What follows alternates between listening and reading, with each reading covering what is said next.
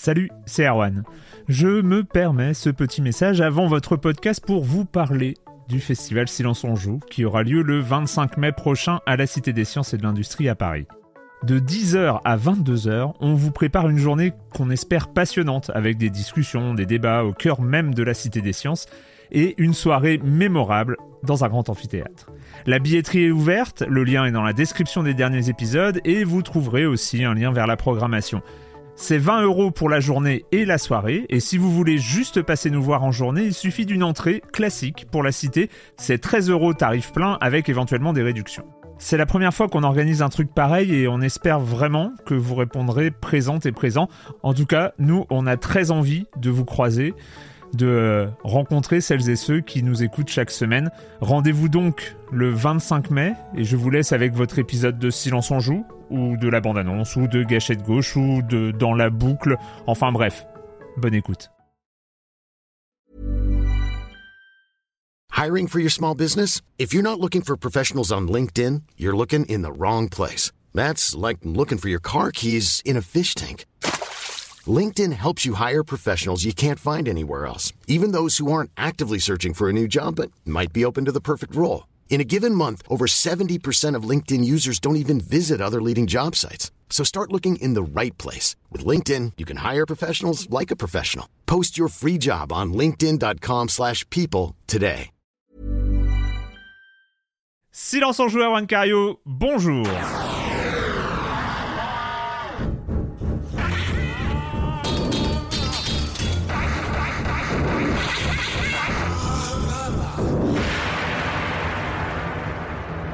Au programme cette semaine, on va parler de Final Fantasy XVI, un petit goût de fin de saison avec, euh, avec ce jeu qui est le dernier des très très gros jeux du mois de juin et il y en a eu. On va continuer en ayant peur avec Amnesia The Bunker, on finira avec Layers of Fear et Warhammer 40 000 Bolt Gun. Oui, gros programme pour ce 49e épisode de la saison 16 de Silence on joue.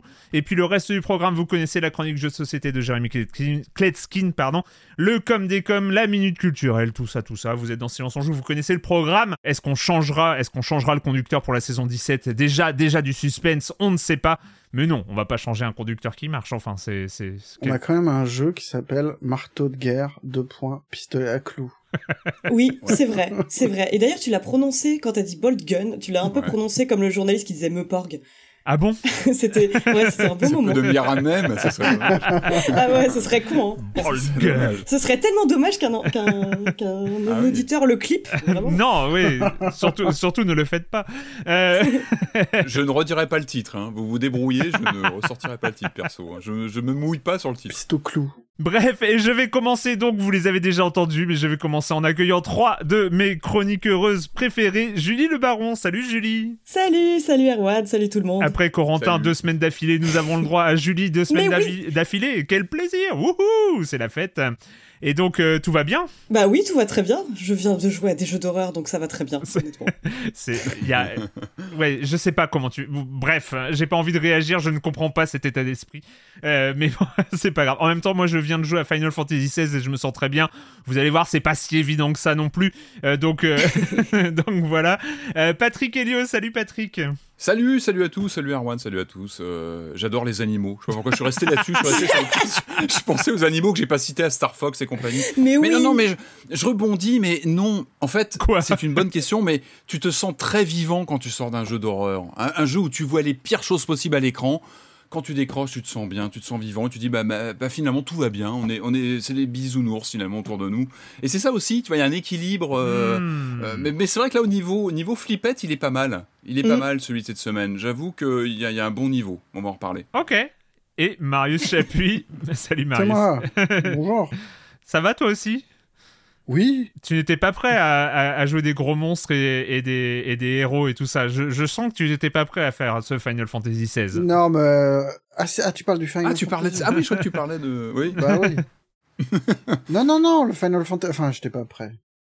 Ah, t'avais pas prévu d'y jouer, hein tant que ça. Non, non, j'y ai joué, j'y ai joué quelques heures. Je me suis fait un avis. quelques heures. Qui était un peu excessif.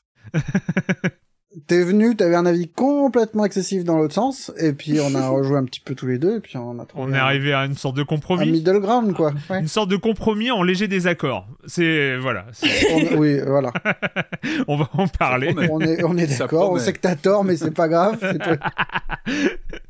On va en parler, ça c'est c'est pour euh, le reste de l'émission. Avant d'aborder les news, je voulais quand même signaler que nous avons de prévu lundi à 13h sur la chaîne Twitch de Silence on Joue le dernier gâchette gauche de la saison, de la première saison de Alors c'est pas gauche. clair cette affaire. Pourquoi c'est pas que clair J'ai vu des gens euh, d'un média euh, surpuissant euh, assis sur euh, sur une somme d'argent complètement disproportionnée dire qu'ils faisaient un truc lundi dernier. Ouais, lundi En dernier. fait- Alors, ouais, je, je sais pas Du d'où. coup, c'est plus en direct ton affaire? Mais non, mais non, c'est si c'est en direct, il y a eu une sorte de euh, de de- de, hum, d'incompréhension. Pourtant, le dernier lundi du mois, c'est clair. Enfin, je, je crois que je suis je suis très clair, très hein. constant Ah, mais non, sur mais ils, cette. ont, euh, ils ont enregistré leur réplique en avance. C'est Ah, ça, il y a pas Ah, eux qui vont oui. t'envoyer les répliques. Alors-. D'accord.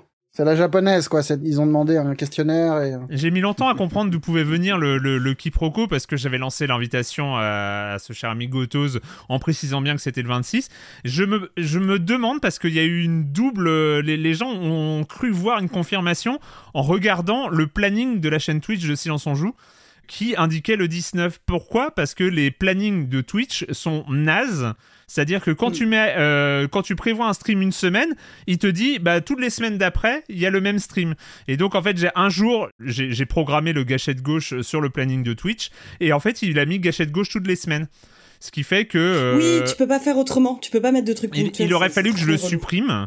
euh, ensuite, que je pense à le supprimer, sauf que j'ai jamais pensé à le supprimer, ce qui fait que aujourd'hui sur le planning de, la chaîne Twitch de Silence on Joue, il y a gâchette gauche tous les lundis. Tous les lundis du Voilà, mois. euh, euh, voilà. Ouais, donc c'est euh, je pense rythme, que quel rythme. il y, a, il y a eu un, il y a eu un quiproquo à, à, à- à ce, à- à ce niveau-là, et je, il faut que je supprime cette entrée du planning de Twitch, mais je ne, je ne l'avais pas fait. et Je pense que voilà, le quiproquo vient de là, mais Gâchette gauche numéro 6 avec effectivement, vous l'avez dit, euh, nos amis d'origami, euh, nos orig-amis, hein, comme on pourrait dire. hein, final- finalement, Il c'est- l'a fait, Je l'ai l'a fait, fait. je l'ai fait, j'étais obligé. Qui vont être là pour euh, nous parler de ce projet dont nous avons déjà parlé euh, il y a quelques temps déjà ici même. Donc voilà, on va en apprendre plus sur, sur l'ambition de ce média qui veut dominer le monde du jeu vidéo français. 13h lundi 26 juin sur la chaîne Twitch de Silence on Joue. Et puis bah, on va commencer avec les news. Avec euh, toi Patrick. Ouais. Nous sommes, euh, nous sommes le jeudi 22. On va parler d'un vendredi 13. Eh oui, alors le massacre continue. Jason continue à massacrer les jeux, le mettant en scène. Je vous avais déjà parlé il y a quelques temps d'un puzzle game qui était plutôt sympathique et qui a été euh, tranché dans le vif euh, et dégagé des, des- des plateformes. Là, je suis très inquiet pour cette cartouche que j'ai. Oui, j'ai la cartouche à la maison. Ah ouais, risque d'exploser dans les mois qui viennent parce que je sais pas ce qui va se passer quand un jeu est périmé. Qu'est-ce qui se passe dans la boîte avec la cartouche? Je- J'en sais rien. Je vous redirai ça. On a appris en fait que euh, donc le, le jeu Vendredi 13, donc qui était un, un jeu multijoueur euh, asymétrique. euh, dont on avait, je crois, parlé. Alors, je sais pas si on l'avait chroniqué en tant que tel, mais on en parle régulièrement parce que c'était un jeu qui faisait un petit peu référence, qui avait été développé par Ilphonic, qui depuis est passé sur euh, Ghostbusters, enfin voilà, plusieurs titres à licence, euh, Predator, donc ça c'est un peu leur marque de fabrique, hein, le jeu comme ça en, multi par équipe contre euh, un personnage, un grand méchant en général. Eh ben en fait on a appris que le jeu était condamné. Il est condamné, c'est-à-dire qu'il va être retiré de la vente le 31 décembre 2023. Alors il est déjà, on en parlait un petit peu avec Julie avant l'enregistrement, parce qu'on s'est un petit peu penché sur le sujet qu'on aime bien. Ça fait longtemps qu'il se passe plus grand-chose. En fait ce jeu il avait été un peu tué dans le dans l'œuf au moment de sa sortie quelques temps après. Il y avait normalement tout un programme de mise à jour, évidemment, sur du jeu comme ça en ligne. Évidemment, il y a toujours des programmes de, d'alimentation en termes de contenu, etc. Ça avait été coupé net euh, pour des problèmes de droit avec les ayants droit. Je crois que c'est, euh, Sean Cunningham, je crois, qui, qui détient, euh, euh, oui, qui en est fait, le réalisateur. C'est entre Sean Cunningham et Victor Miller. Donc Victor Miller qui a inventé le personnage de Jason et fait le premier Exactement. film, et Sean Cunningham qui a fait tous les films, enfin qui, qui en gros est à l'origine du Jason avec le masque de hockey. quoi. Donc il y a tout ce, ce bisbille entre eux et du coup qui bloque la licence. Donc le jeu en question, ce jeu qui était qui était très correct et bien fichu, qui avait des bonnes mécaniques. hein, je crois qu'on en avait déjà discuté. Euh, moi j'ai passé des très bons moments dessus. Il avait été euh, gelé en termes de contenu depuis déjà un petit moment. Euh, mais il était encore, il bougeait encore un petit peu le pauvre. Il essayait de se, se, démener. Et là, par contre, on sait que c'est terminé, donc euh, fin de la vente. Il est dispo sur à peu près tout, hein, sur PC, sur mm. console, même sur Switch en version boîte. C'est pour ça que, voilà, en tant que fétichiste, évidemment, j'avais jamais une version boîte. Que tu as laissé sous blister, hein. Oui, oui, parce que j'y jouais sur PC, mais j'avais, mais du coup, je ne sais même pas si je vais l'ouvrir. J'ai un peu peur. ah bah là, attention, c'est collector. Parce que ça va se périmer. Donc, fin de la vente, 31 euh, décembre 2023, donc pour ces questions de, droit, et euh, mort annoncée des serveurs, donc du, de l'activité en ligne du jeu au 31 décembre 2024.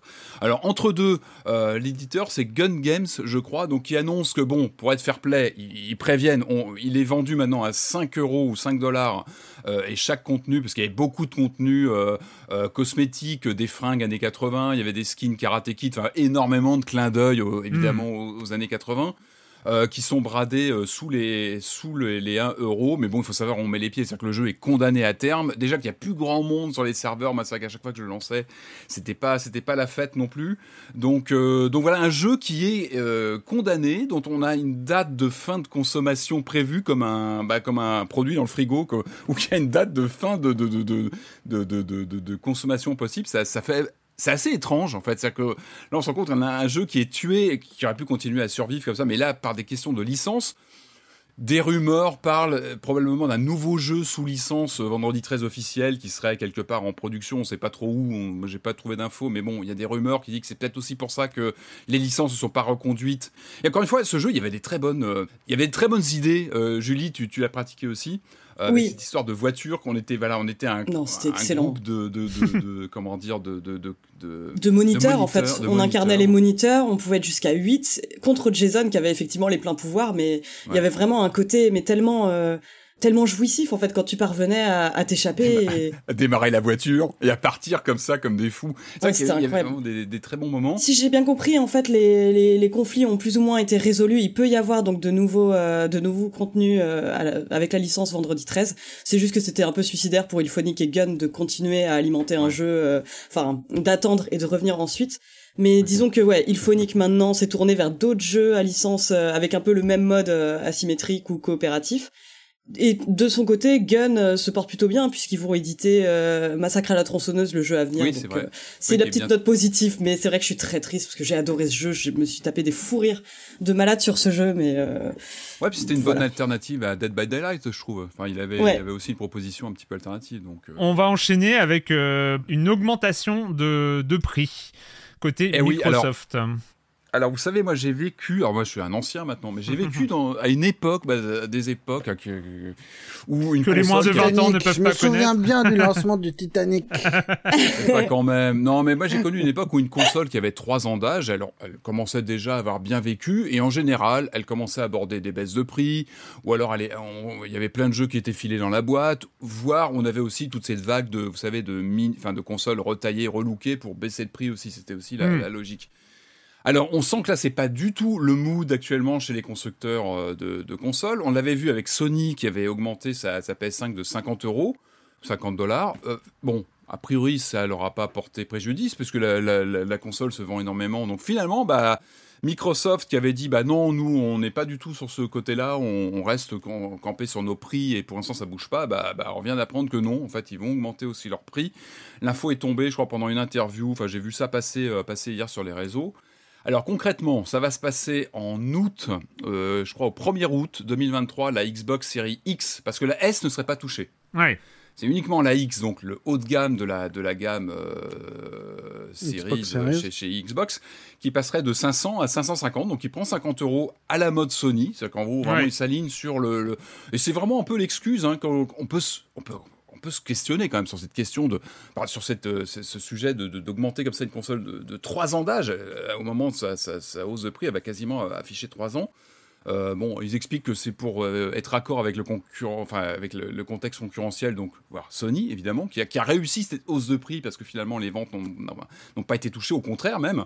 Et, du coup, voilà, la Xbox Series va monter de prix cet été. Voilà, bon, alors ça, c'était première première. Euh, bah, euh, aussi peut-être parce que, enfin, c'est con, mais aussi euh, le, côté un peu sournois, c'est qu'il y a Starfield qui arrive. Bien sûr, et qui peut faire passer. La...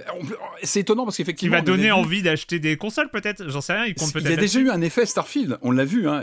J'avais vu passer des, infos sur les, les, les précommandes ou les achats parce que la console est dispo. Hmm. On commençait à souffler. C'est vrai sur la, la disponibilité des machines. Elle commence à être bien présentes dans les grandes, grandes, grandes enseignes. Elles sont dispo et c'est vrai que j'avais lu qu'il y avait eu un effet euh, sur les ventes au niveau des séries X notamment euh, lié bah, aux annonces de Starfield, les images qu'on a vues ces dernières semaines qui étaient plutôt encourageantes, qui font mhm. envie. Il y a eu un effet bénéfique. Euh, et globalement, globalement, on arrive effectivement à un point de vie des consoles où les gens qui ont refusé d'être des early adopters parce que ça coûte très cher. Mais bien sûr. Parce que quand on achète une console au début, il y a peu d'exclus et finalement un intérêt quand même assez limité, commence à hésiter. On voit bien que Final Fantasy, c'est quand même un appât euh, assez important pour euh, pour la PS5. Et effectivement, c'est difficile de pas imaginer que Starfield puisse euh, attirer masse de joueurs, quoi. Un système seller. Par contre, effectivement, sur une, sur une, courbe de vie de console, normalement, tu sais, au bout de trois ans, bah, tu avais une machine euh, qui baissait un petit peu de prix. Ça, ça, ça justifiait le fait d'attendre. Et là, on n'est plus là-dedans. C'est-à-dire qu'on est plutôt, on va enclencher une course à dire, bah vite, je vais l'acheter avant qu'elle monte de prix. Enfin, on est vraiment sur un retournement total de, euh, de, voilà, de, de comment s'inscrit une, une, sur la durée la vie d'une console avec un cycle de vie. Euh, là, on sait qu'elle va monter de prix euh, début août, donc je vous laisse un peu imaginer ce que ça peut enclencher comme décision d'achat un petit peu euh, pour aller vite avant la hausse de prix. Moi-même, je me pose des questions. J'avoue que je, ne sais même pas. Et ça m'énerve, en fait. Ça m'énerve ce côté euh, euh, hausse de prix. c'est un petit peu agaçant. Et puis, ce n'est pas la seule mauvaise nouvelle parce qu'il y a le hardware qui monte uniquement la X, hein, je l'ai dit, mais la S ne serait pas touchée. Et il y a aussi une hausse de prix de tout le, pan abonnement chez, chez Microsoft avec le, le Xbox Game Pass euh, donc le Ultimate qui passe de, de, de 12,99€ à 14,99€, c'est quand même le, bah c'est quand même la locomotive hein, chez, chez Microsoft, donc c'est pas anodin que, que le service. Euh, Mais pareil, c'est du Starfield qui vient derrière, c'est-à-dire qu'ils sont à eh un moment où ils ont leur quadruple A qui sort. Euh, et en face, ils vont se dire, bah, payer 15 euros par mois, ou il y a la formule Game Pass juste console qui passe de 10 à 11, en gros, en gros 9,99 oui, c'est ça, oui, le, le, console, il était au prix psychologique à 9,99, il passe à 10,99. C'est-à-dire qu'il y a vraiment ce côté. Il, euh, il compte vraiment sur. Euh, on vous balance un, quadruple A euh, monstrueux et tout ça. Abonnez-vous juste au Game Pass. entre payer 9 euros, 10 euros, 11 euros, finalement, vous aurez votre quadruple A qui va arriver dans les bacs. Il compte vraiment sur cet effet-là et ensuite garder les abonnés.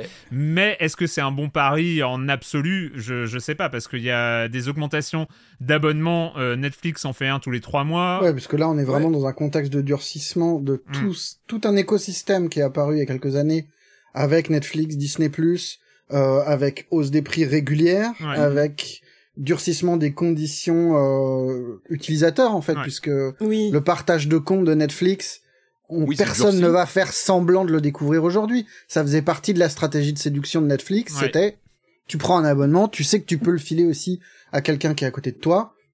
Oui, eux même communiquaient sur ça. Ils voilà, sur ça avec euh, leur réplique euh, Love is sharing a password. Ou, là, le côté euh, non, non, mais c'est bon, on a fait des cadeaux, maintenant c'est fini.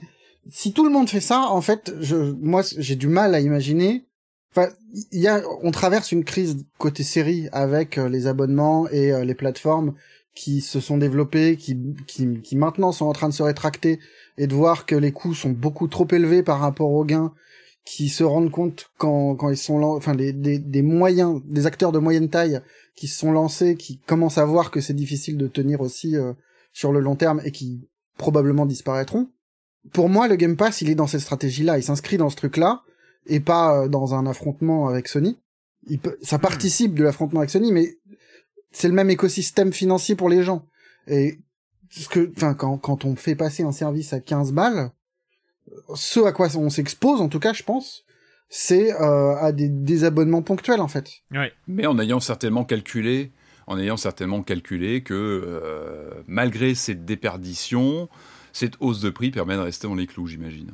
Mais effectivement, il y a un pari. Pour eux, mais, mais moi, je, enfin, je suis désolé, je paye mon abonnement Xpass, euh, Xbox Game Pass. cette année a été pas folle. Je, ça fait partie du jeu. tant que le prix augmente pas et machin mais ça veut dire que derrière, il faut, il faut quand même que les jeux finissent par arriver. Enfin, ouais, et puis ouais, ouais, complètement. Il y avait quand même, c'est ce qu'on disait pour la, la, les conférences d'il y a deux semaines, c'est euh, il y a beaucoup de 2024, euh, beaucoup de trucs pas datés. Mm, mm. Ok, euh, tu t'abonnes, tu, tu, tu, tu prends une console pour Starfield, tu t'abonnes pendant quelques mois, pendant.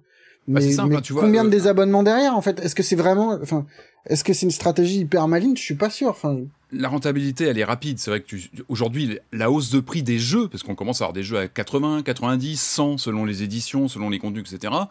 Euh, tu vois, un Starfield, je pense que sur le prix d'un Starfield, que tu paierais plein pot, tu peux jouer 6, 8 mois euh, Xbox Live. voilà, il y a aussi cette économie que tu fais sur euh, une nouveauté de, de cette ampleur. Et effectivement, encore une fois, tous les projecteurs sont braqués sur Starfield, où il faut vraiment euh, quand on voit justement ce durcissement des conditions d'accès, etc., il faut vraiment pas qu'ils se loupent. Et j'ose espérer qu'ils sont sûrs de leur coup, parce que annoncer ça, c'est aussi la hausse de prix de la série X. Elle vient aussi couper complètement l'herbe sous la rumeur qui était un petit peu courante depuis un moment de peut-être un modèle pro qui serait dans les dans les dans les tuyaux à un moment ou un autre. Mais là, bon bah non, parce que là, il la repositionne clairement en machine haut de gamme, où là, on peut pas imaginer avoir autre chose au-dessus qui serait à 700 euros. Enfin, ça paraît pas du tout. En tout cas, c'est pas le move qui semble se dessiner. C'est que là, il repositionne vraiment la, série X comme le, haut de gamme pour l'instant.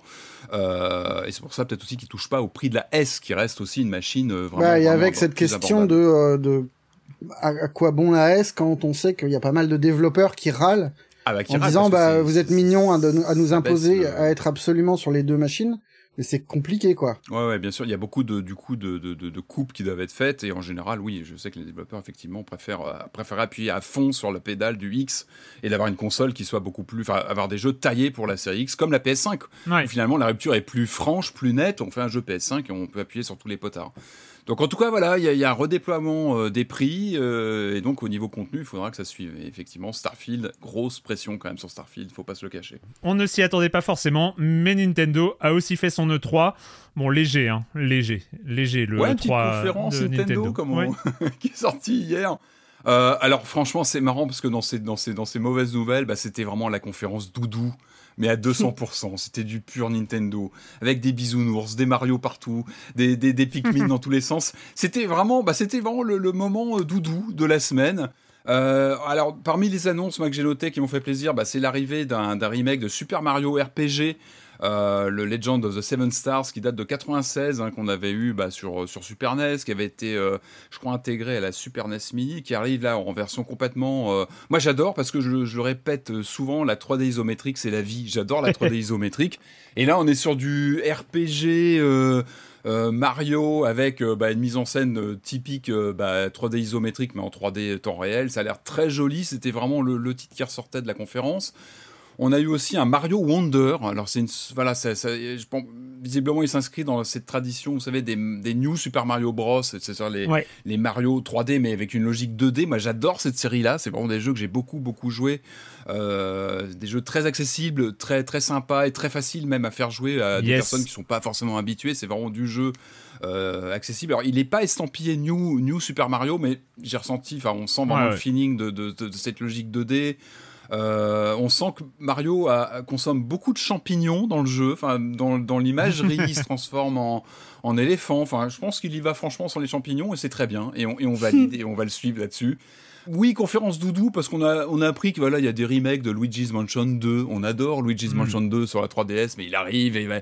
bon c'est pas c'est pas révolutionnaire, mais il va il va arriver sur euh, sur Switch.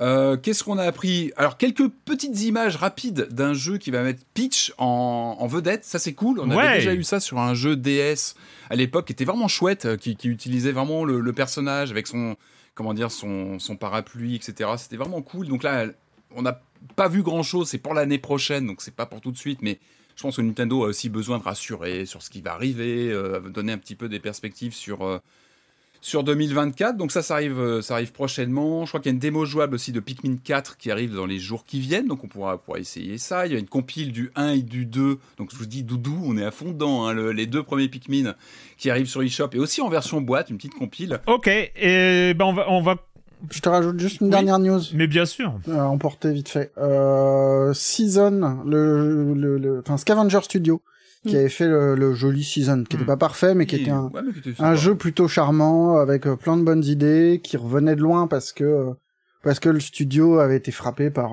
par des des comportements inappropriés, avec avec un un directeur, enfin un directeur créatif qui a été viré et, euh, et pas mal de pataquès avec la direction. Et ben l'issue de tout ça est assez triste parce que euh, le, alors on n'a pas le nombre, mais le, le, la majorité des employés du studio qui comptaient 45 personnes ont été virés.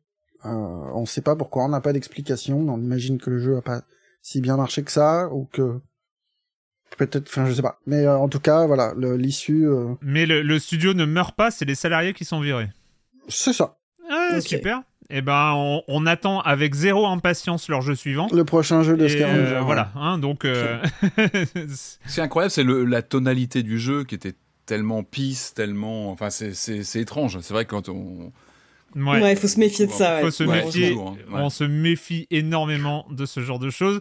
Ok, bah c'est une bonne news, bon à savoir. Après le jeu, moi c'était quand même, enfin, c'est rare qu'on ait ces histoires avant que le jeu sorte. Mm, mm et que l'équipe réussisse, enfin que le jeu réussisse à sortir sans être, euh, sans être, enfin sans être malaisant et, mhm. euh, et curieux et où on sentait que finalement les, enfin l'équipe avait pas l'air, euh, avait l'air plutôt contente du boulot et là pareil quand on regarde vite fait sur le, LinkedIn les gens ont pas l'air heureux de se se faire virer alors évidemment la question financière mais je pense qu'il y a un truc d'équipe aussi qui se crée surtout face à dans des situations compliquées comme ça, tu peux imaginer que une issue pareille, ça doit foutre vraiment les boules, quoi. C'est fou. Puis il y avait eu les accusations quand même, hein, enfin, par, rapport au développement du jeu, les accusations qui portaient sur euh, Simon Darvaux. Euh. Et sur la patronne du studio, euh, qui mm. était son, son ex-compagne, je crois.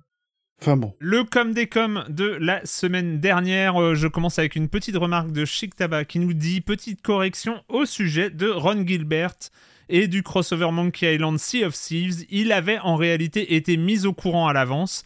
Il n'a pas découvert l'existence du projet lors de son annonce publique, mais il n'a pas été invité à contribuer euh, c'est lui-même qui l'a expliqué. C'est juste, c'est vrai qu'on avait parlé euh, plutôt dans le sens où Ron Gilbert découvrait, euh, découvrait ça en même temps que tout le monde. non, il était au courant et il l'a expliqué. Hein, il l'a expliqué sur, je sais plus si c'est sur son blog ou tout ça, mais qu'il était au courant. Mais on ne lui a pas proposé de travailler. Et il était complètement exclu du projet. Voilà. C'est. On sentait quand même un enthousiasme très mesuré tout de sa à fait, part, tout à fait. lorsque le, trailer est sorti. Ah bah, ses réactions. Peut-être après, il y a eu ou des négociations, des discussions au calme. Euh, mais oui, on n'avait pas l'impression que ce soit non plus. Euh, non, il n'est pas ravi, mais euh, voilà, on n'est pas au point où il a découvert ça en même temps que tout le monde. C'était juste à. Annuler la sortie, c'est pas possible. Ouais, autre, autre, moi je pense que c'est une incompréhension dans la manière dont on a parlé des choses, mais Tulkas nous dit il me semble que la présentation de Hellblade 2 n'était pas de la CGI, mais fait avec le moteur du jeu, avec les outils MetaHumans associés. Ça ressemble même à une phase de jeu. Il y en avait même comme ça dans le premier opus. Euh, c'est juste qu'on avait dit que c'était sans doute des CGI et que peut-être que l'équipe n'avait pas été euh, forcément pressurisée pour euh, aboutir à ça. alors moi je précise juste que c'est vrai qu'on parle de CGI, on parlait plus d'une cinématique dans le sens où c'était pas du gameplay, c'était pas une phase de jeu telle qui va être proposée aux joueurs, c'était peut-être mm. effectivement une cinématique avec le moteur du jeu. Aujourd'hui, enfin je crois, hein, à ma connaissance, il n'y a plus vraiment de jeux qui font dans la CGI euh, comme avant. Si, euh, Diablo, par exemple, Diablo 4 l'a fait, euh, ah l'a fait récemment, mais c'est c'est exceptionnel. Aujourd'hui, même Final Fantasy, dont on va parler tout à l'heure, toutes les, toutes les cinématiques sont faites avec, avec le moteur du jeu. Donc, donc voilà, c'était pas du tout dans le sens CGI comme ça, c'est juste une scène qui n'était pas forcément une scène, qui n'était pas d'ailleurs dans le cas de Hellblade 2, une scène de game Il y a des gens aussi qui nous disent que les scènes de fable présentées étaient des scènes de gameplay. Alors je suis désolé, oui, c'était peut-être fait avec le moteur du jeu. Il y a quelques secondes sur l'ensemble qu'on pouvait euh, estimer que c'était des scènes de gameplay, euh, mais ça ne permet pas excusez-moi, chers auditrices, chers auditeurs qui nous avaient fait la remarque, ça ne permettait pas vraiment de savoir ce que ça allait être une fois manette en main. Euh, même s'il y a, euh, j'ai re-regardé le gameplay, il y a quelques secondes où on sent que c'était potentiellement une scène de fight, une scène d'esquive de, de, trucs, des scènes de jeu, mais euh, bon. Pas flagrant quoi. non, c'était pas flagrant. Hein. Et même si c'était fait avec le moteur du jeu, peut-être là encore une fois, oui, peut-être, sans doute, mais euh, ça ne change pas grand-chose à la remarque. Et puis, et puis euh, voilà, il y, a ce, il y a ce message aussi d'un certain Corentin euh, qui se dit auditeur concerné, mais qui ne sera pas présent la semaine prochaine. Donc je ne sais pas trop qui c'est. Non, oui, évidemment, c'est c'est notre Corentin. Mais vu que peut-être qu'on ne reviendra pas dessus la semaine prochaine, je vais lire son message. Oui, Corentin est aussi dans le com des coms. Euh, j'écoute pour la première fois votre podcast et je vais devoir m'inscrire en t'aurais Pu, t'aurais pu lui demander de le lire. C'est vrai, j'aurais pu, j'aurais pu. Euh, un commentaire passif-agressif contre ces rustres d'Erwan et de Marius qui décrivent Baby Steps comme un simple jeu à YouTubers. Je pense que l'écueil principal vient de l'omission des chroniqueurs de la principale information affichée devant un borne annonce, la présence de Bennett Foddy au générique avec le très bien nommé Getting Over It with Bennett Foddy, heureusement cité par la formidable et raffinée onomatopée euh, de euh, Julie. Hein, voilà, il paraît qu'elle a fait une référence à... Getting Over It. Ouais, à Getting Over It. Voilà, donc on a oublié, euh, on a oublié de de, de, de, de, citer Getting Over It, avec, qui fait, selon ce Corentin, hein, que je cite, un commentaire original postmoderne et franchement drôle sur l'objet jeu vidéo, ou plutôt sur les obsessions de ses pratiquants, à savoir la progression, la performance et l'abnégation, parfois déraisonnable. Baby Steps, en mettant des objets aléatoires dans des, environnements, dans des environnements naturels boueux, fait directement référence à Getting Over It, et je suis d'avance particulièrement curieux de connaître le propos de Baby Steps qui semble bien parti pour être un magnifique pastiche de Death Stranding. C'est clairement le jeu que je retiens de ce non-E3 personnellement. Donc voilà. Joue à Death Stranding déjà, auditeur mécontent. je crois qu'il a prévu de le faire euh, cet été, cet, cet auditeur mécontent.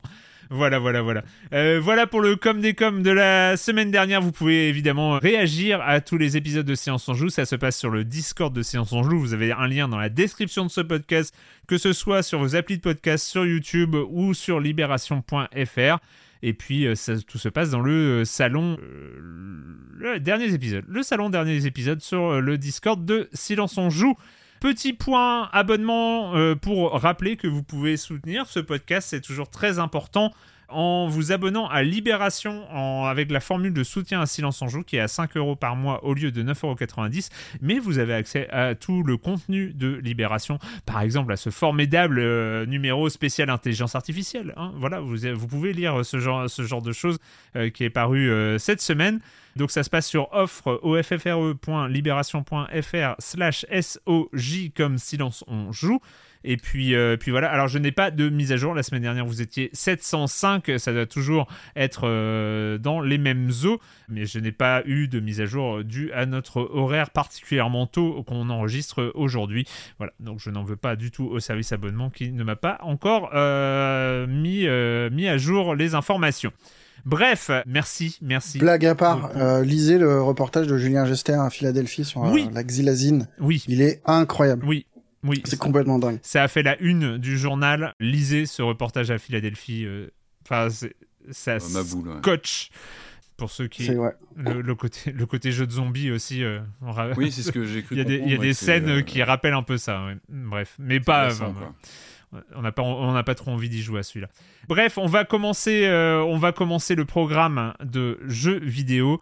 Je l'ai dit en commençant cette émission, c'est le dernier très très gros jeu de ce mois de juin 2023 qui ressemblait un petit peu à un mois d'octobre, euh, bizarrement. Hein, c'était bizarre, c'est bizarre ce, mois, euh, ce mois très très chargé en, très, en gros blockbuster. Celui-là, c'est un énorme blockbuster on l'attendait, on attendait de voir à quoi ça ressemblait parce que. Est-ce que c'est un énorme blockbuster? Ah oui, quand même. Ouais? Quand même. En termes de, en, je sais pas. En termes de d'aura, il y a pas de doute. Voilà, mais en termes d'aura. Hmm. Eh, mais c'est vrai que euh, les derniers, bah, c'était un peu abîmé quand même. On, savait pas trop où ça allait. De toute façon, même les fans de la licence euh, sont un peu perdus parce que ils ont tous du mal à se souvenir du dernier Final Fantasy euh, qu'ils ont adoré. Sauf peut-être le 14, mais c'est autre chose. Bref, nous allons parler de Final Fantasy XVI. Lord Rosfield, I've been looking for you for a very long time. I tear you apart with my hands! Try it. Now die!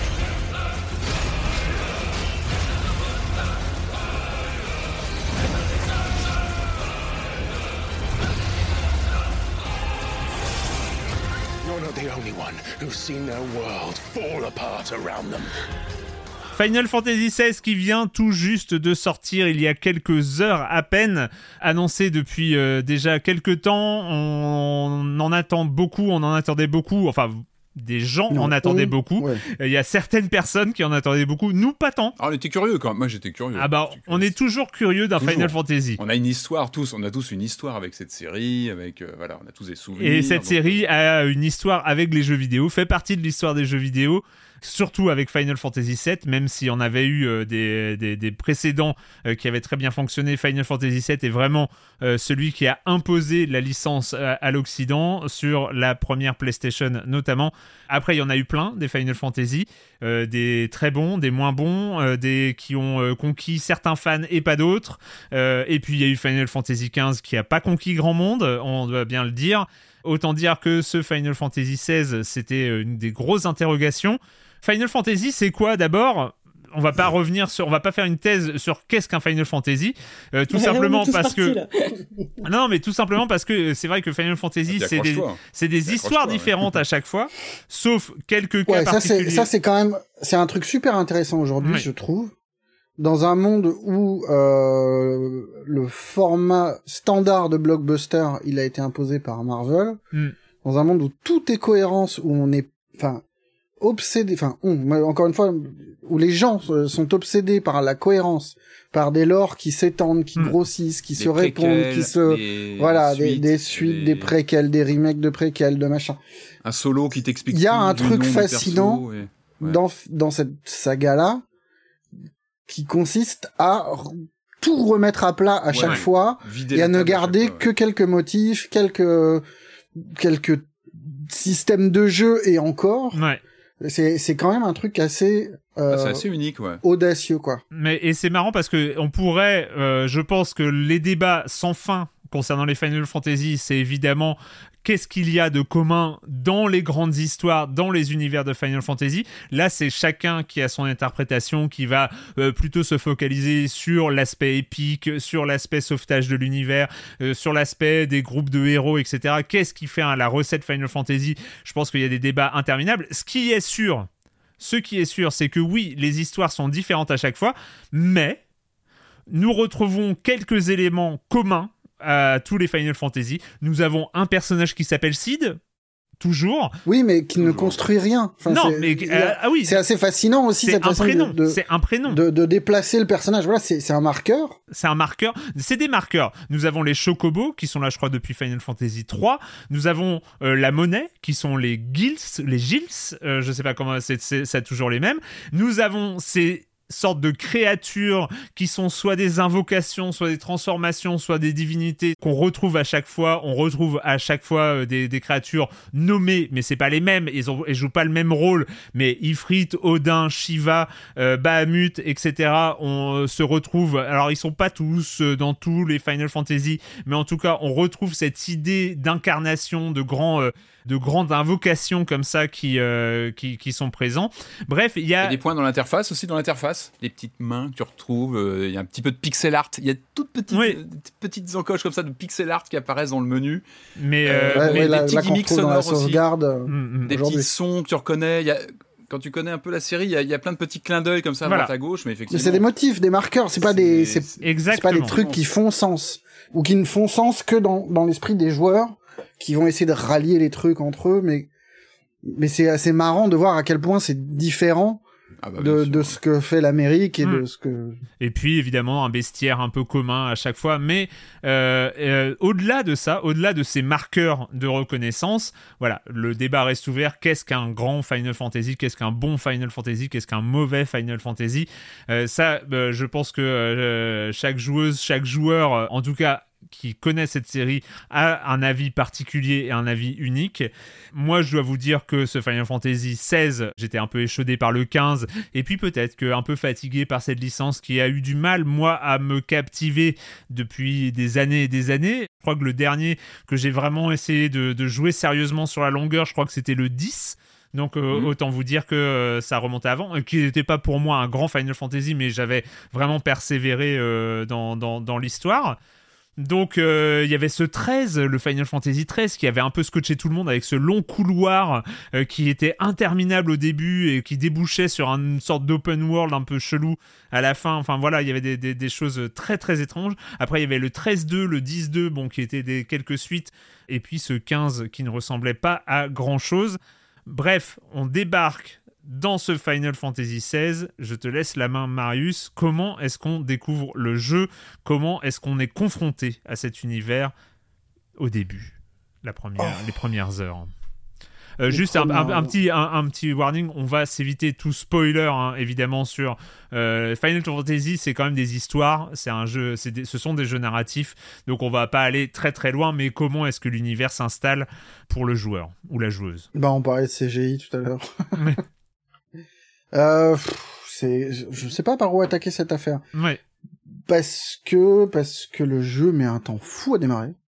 Euh, qu'il a euh, une obsession au début, c'est de nous raconter plein de trucs, nous le raconter longuement, et euh, et les premières heures du jeu, c'est euh, déplacer le personnage quelques mètres, écouter une cinématique pendant 10 minutes, euh, refaire ça, un petit combat, et puis euh, après re-cinématique.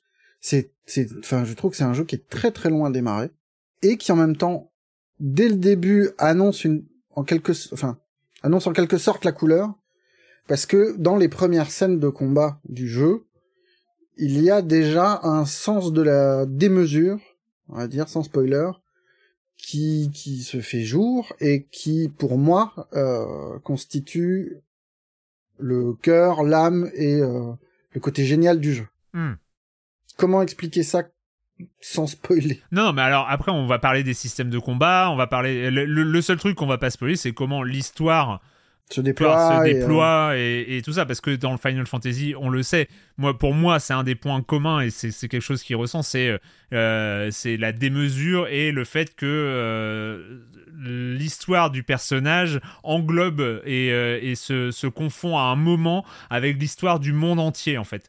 Il y a, il y a vraiment Peut-être peut-être qu'on peut commencer par là, que contrairement à pas mal de Final Fantasy, ce jeu-là ne raconte que, entre guillemets, l'histoire d'un personnage. Ouais.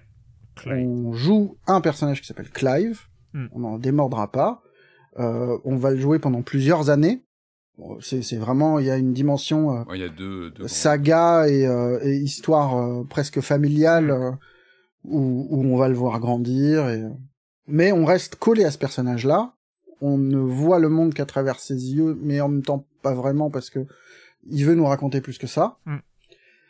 Et en lâchant cet, es- cet, cet aspect un peu euh, team du JRPG, euh, le jeu lâche aussi son système de combat traditionnel même si encore une fois il n'y a pas une mécanique Final Fantasy qui serait imposée tout le long mais mais il y avait toujours cette dimension de combat euh, en groupe pour là passer à un truc de quasi beat'em all Voilà, Ouais. on est vraiment Oui, pour bah, moi c'est pour ça, moi hein, c'est enfin euh, encore une fois il n'y a pas forcément de définition euh, chimiquement pure et euh, mais je trouve qu'il y a quelque chose de marrant à voir que le plus brillant le plus mondialisé le plus aimé de tous les JRPG n'est plus un jeu de rôle enfin Mm. elle abandonne complètement le jeu de rôle pour euh, les terres de, de la, du Bah, jeu en garde action que- aventure Il en garde quelques strates, mais, Oui, mais- réduites en fait, qui passent Mais vraiment au sont, second euh, plan. mais tellement réduite que Ouais. ça ça il y a, il y a moins de jeux de rôle là-dedans que dans un Assassin's Creed quoi Ouais.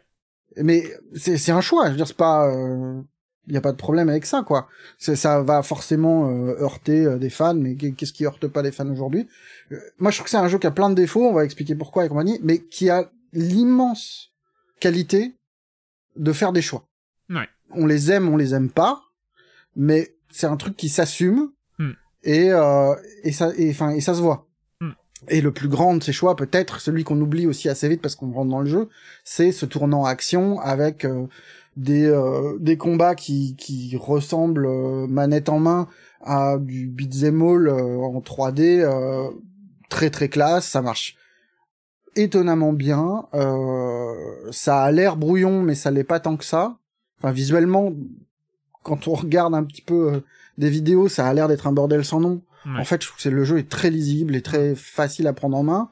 D'autant plus facile qu'il y a plein d'aides pour les combats euh, qui sont, il n'y a pas de système de difficulté, mais il y a des anneaux qu'on peut équiper qui facilitent la tâche. Si, si c'est-à-dire qu'il y a, y, a, y a un mode histoire, un mode combat déjà. Donc le mode histoire. Ah oui, c'est vrai qu'il y a un mode histoire. Il y a un mode histoire qui qui rend les combats limite optionnels. Et en fait, quand on choisit le mode combat, même là, il n'y a pas de niveau de difficulté, c'est juste qu'on part à l'aventure avec euh, quatre anneaux, je crois, qui sont des anneaux de simplification. Euh, alors, on a trois espaces en tant que héros, euh, côté jeu de rôle, équipement. On a trois espaces pour mettre des anneaux, des médaillons magiques, etc. Et dans ces trois espaces, on peut choisir de mettre des, anneaux d'aide au combat. des anneaux d'attaque automatique, des anneaux d'esquive automatique, un anneau. Enfin voilà, on peut vraiment choisir moduler sa difficulté euh, comme on veut en mettant les anneaux. C'est vraiment un jeu qu'on peut faire euh, enfant, quoi. Vraiment. Même sans avoir euh, l'habitude des systèmes de combat et hmm. des machins. Tout est très facile à prendre en main et hmm. tout aide beaucoup et globalement c'est un jeu qui est très facile. Ouais. Enfin, moi, j'ai deux game over, euh, euh, deux pertes, de deux game over seulement, euh, en, je sais pas, 25 heures de jeu ou un truc. oui, oui, c'est plus des, des moments d'inattention qui te coûtent cher que qu'un combat particulièrement difficile. Mm-hmm. Et en plus, quand tu as un game over, il te remet à l'endroit où t'es mort avec la barre de vide et de. Tout va bien. C'est tranquille, quoi, vraiment. ouais. Euh, Qu'est-ce qu'on peut dire d'autre? Bah, si le cadre, mm.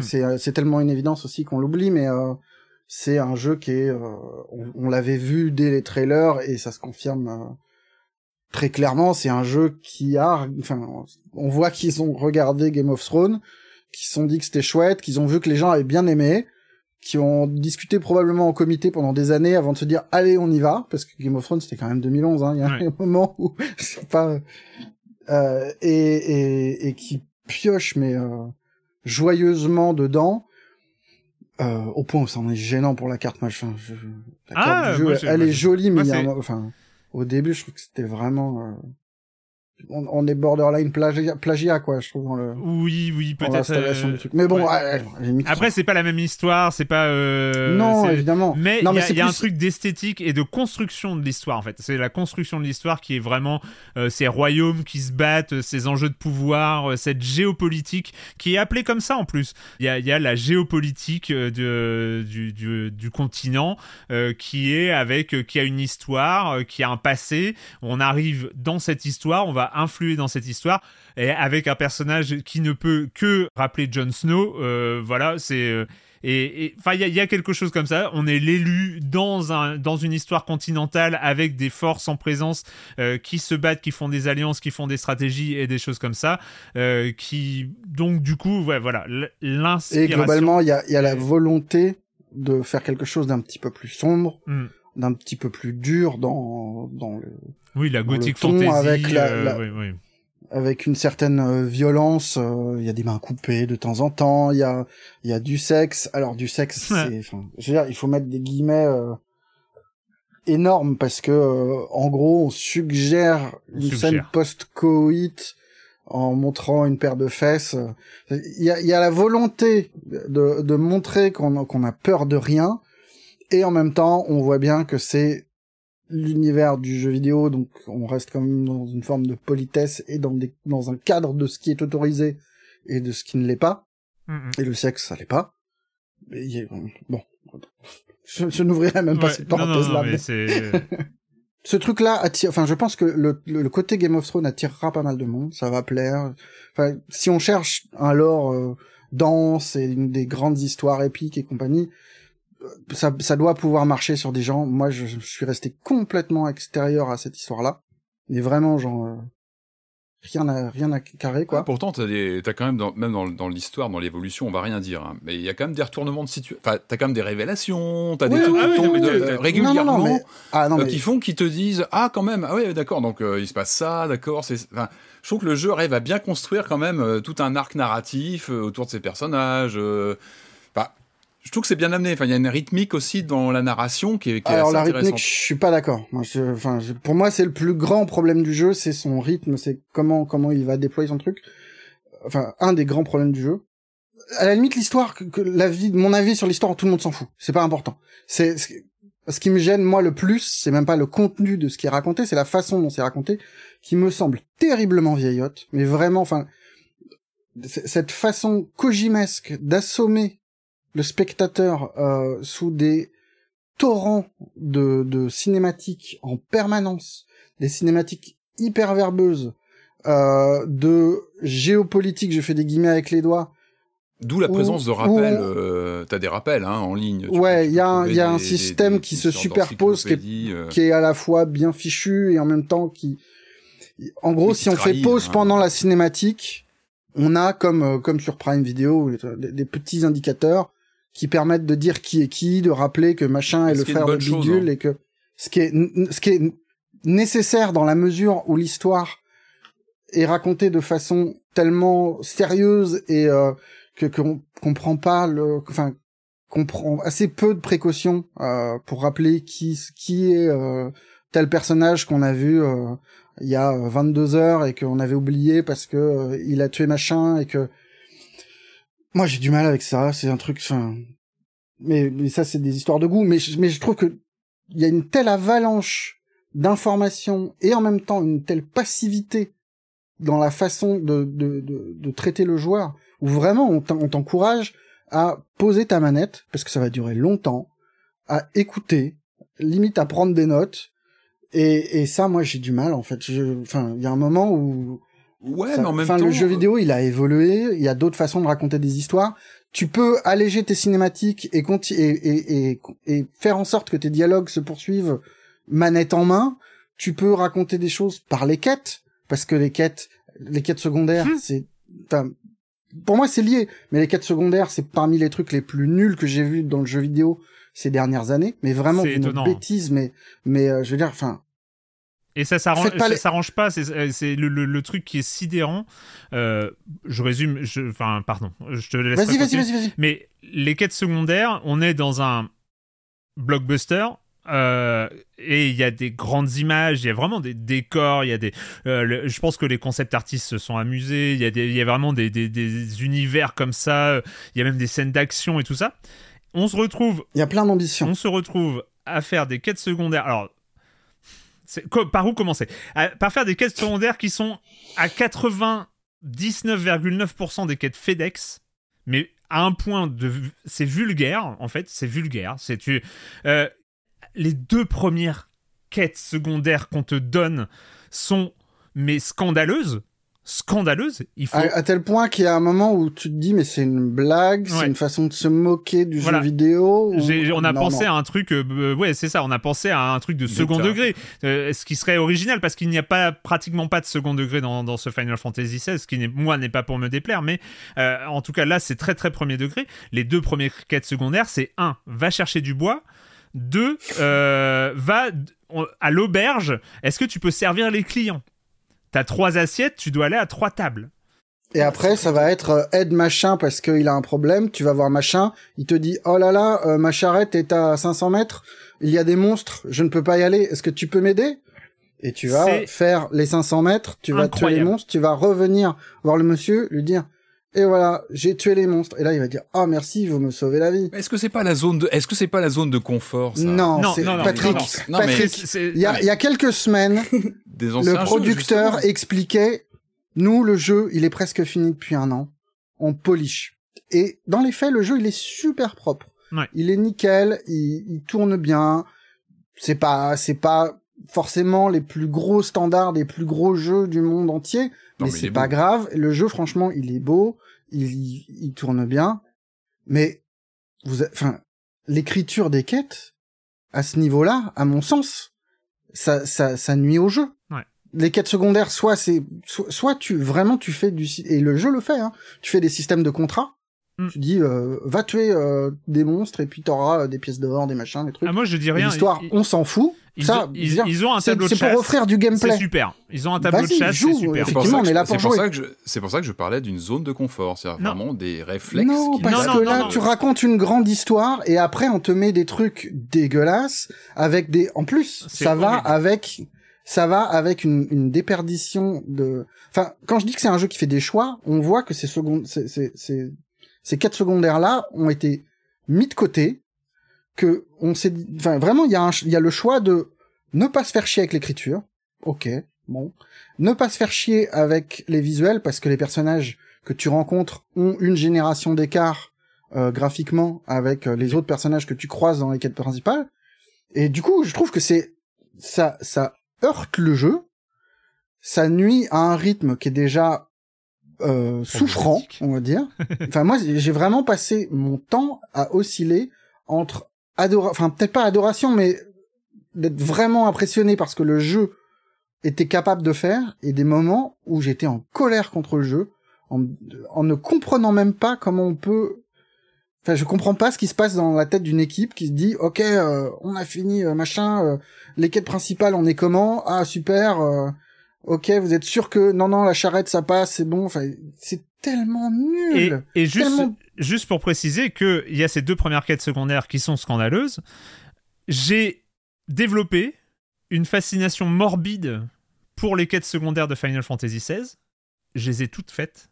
Enfin, toutes faites jusque. Enfin, je, je pense que je suis au, je suis au 4-5e du jeu. Il me reste vraiment euh, la phase finale et, la, et après la phase finale. Donc, euh, je, je pense que. Je, je sais pas combien de grands moments il me reste, mais euh, voilà, je, je, pense que j'ai fait beaucoup plus que la moitié du jeu et même plus que les deux tiers. Mais j'ai une fascination morbide pour les quêtes secondaires et je vais vous le dire, chères auditrices, chers auditeurs, c'est pas la peine.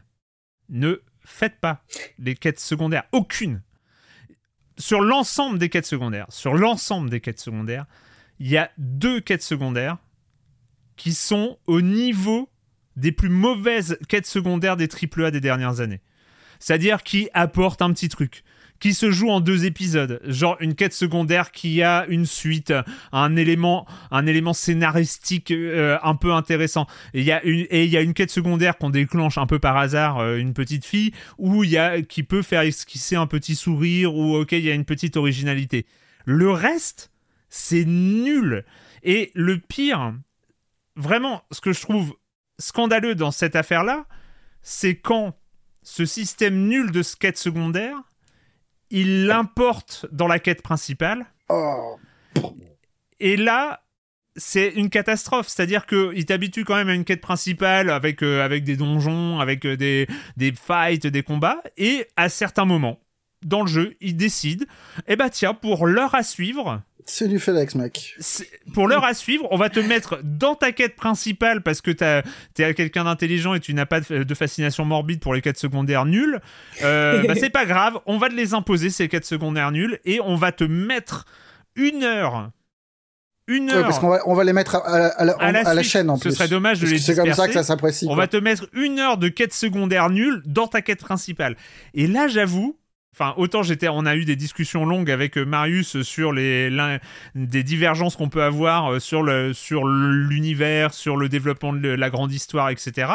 Mais là, c'est compliqué. C'était compliqué. C'est vraiment des moments compliqués euh, de, du jeu. C'est quand voilà. Mais, mais... Et ce que je ce que je voulais dire sur les quêtes secondaires que j'ai c'est un truc que j'ai pas écrit dans mon article sur Final Fantasy qui est pas encore paru, mais que, que j'ai besoin de dire. C'est la, seule explication que je vois à, la, à, ces quêtes-là, c'est un que c'est une équipe qui vient du MMO, du jeu en ligne, et où je pense que ce truc-là n'est pas important et que du coup ils en ont gardé cette idée-là. Et l'autre qui m'inquiète plus, et je pense qu'en plus c'est un truc qui existe vraiment dans le jeu vidéo sans, sans être assez euh, proche des développeurs pour être certain de ça, mais je pense que les développeurs ne jouent pas assez aux jeux vidéo.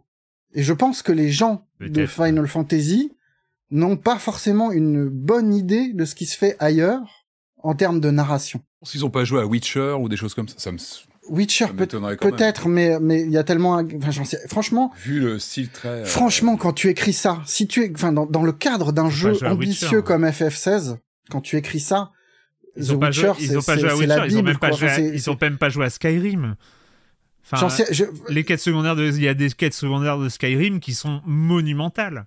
Arrivé à, 20 heures de jeu, j'étais encore à faire les quêtes secondaires en me disant, ça se trouve, ça se trouve, là c'est bien.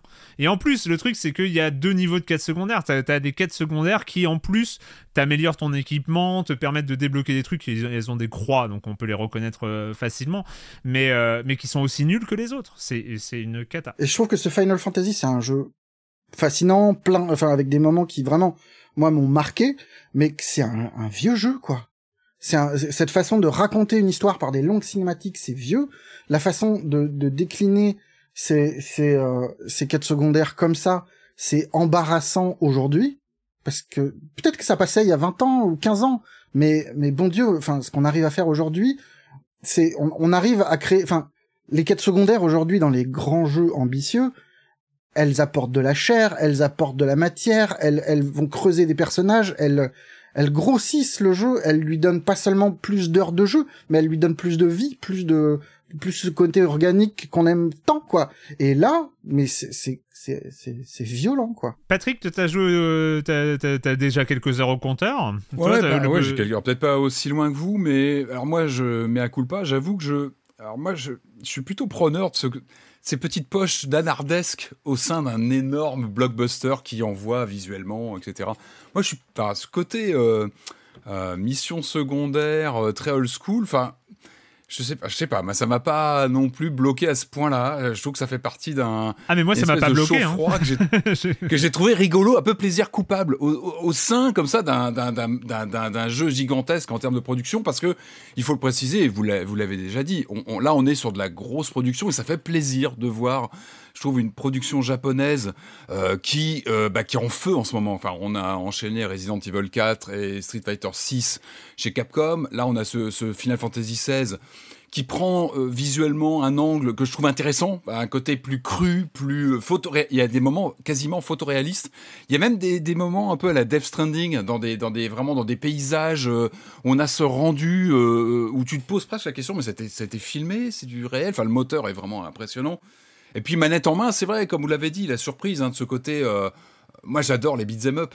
Et, là, on est en plein dedans. Moi, vous connaissez mon aversion pour les boss en général. J'aime pas le concept de boss, mais là, le jeu, euh, il est tellement dans la démesure. Alors, on pense Devil May Cry parce que voilà, il y a des gens de, des équipes de Devil May Cry, je crois, qui ont bossé dessus. On pense Bayonetta, sans en dire trop, mais il y, a vraiment quelque chose qui nous renvoie sur ces, ces, mécaniques de mise en scène, sur un côté ultra flamboyant. Enfin, moi, enfin, je jouais hier soir, c'est ouais, vraiment son et lumière dans, dans, dans l'appart, quoi. C'est incroyable, il y a des lumières dans tous les sens. Il y a, y, a, y a, vraiment une. Il y a quelque chose de, de, où tous les potards sont au maximum. Je trouve, dans le, visuellement, c'est très, très, ah très impressionnant. Oui. Et puis, alors, je, je suis d'accord hein, sur ces sur ce côté un peu un peu anachronique, un peu qui grince un peu des des cinématiques qui sont avec le moteur, hein, et puis hop, le gameplay qui reprend. Moi, j'y vois au contraire, je trouve qu'il y a quelque chose qui se passe plutôt bien, qui évolue au fil de la partie. C'est vrai que c'est très choquant au début, où on se dit vraiment on est sur un jeu du début des années 2000.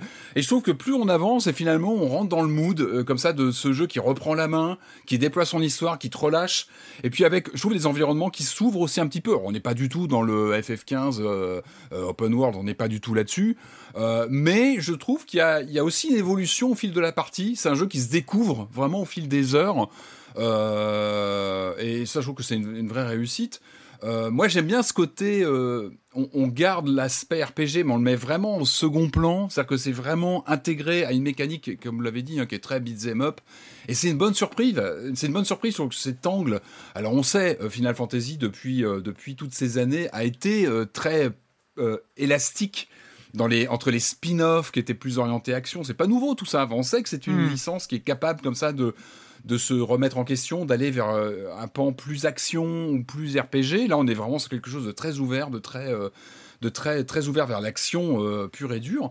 Et c'est un bonheur à jouer. Moi c'est vraiment ce que je retiens. C'est un jeu qui t'embarque par son, bah, son son univers qui est assez surprenant. C'est vrai que ce, côté réaliste fantastique dark fantasy parce que c'est vraiment ça. On est vraiment sur sur les grandes mécaniques sur les grandes imageries. C'est plutôt de la high fantasy quoi. Il y a quand même un truc très sérieux hmm. très réaliste avec des petits pics euh, monstrueux mais mais vraiment hmm. c'est c'est et globalement en fait mais on arrive au même point en fait. C'est le jeu enfin vas-y vas-y vas-y. Il va planter voilà.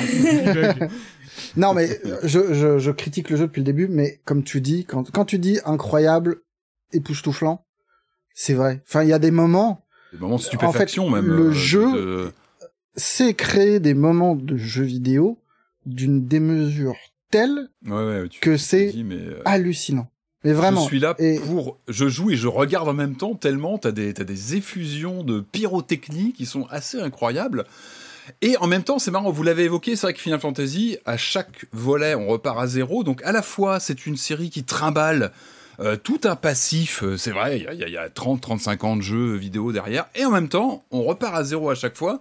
Et, celui-ci, je trouve que c'est peut-être le c'est peut-être celui dans lequel on peut le plus facilement rentrer. C'est peut-être, je pense que c'est vraiment celui de l'appel du pied à de nouveaux publics, à dire bah venez, vous aimez beat them up, vous n'êtes pas forcément euh, des, joueurs de RPG, vous allez pouvoir créer votre compte. Il y a, vraiment bah, un parti pris de l'ultra euh, spectaculaire parce que c'est vraiment ce qu'on retient du jeu. Il y, a, vraiment quelque chose de très très impressionnant et euh, je pense que c'est vraiment le volet de l'appel du pied, comme Street Fighter 6 aussi.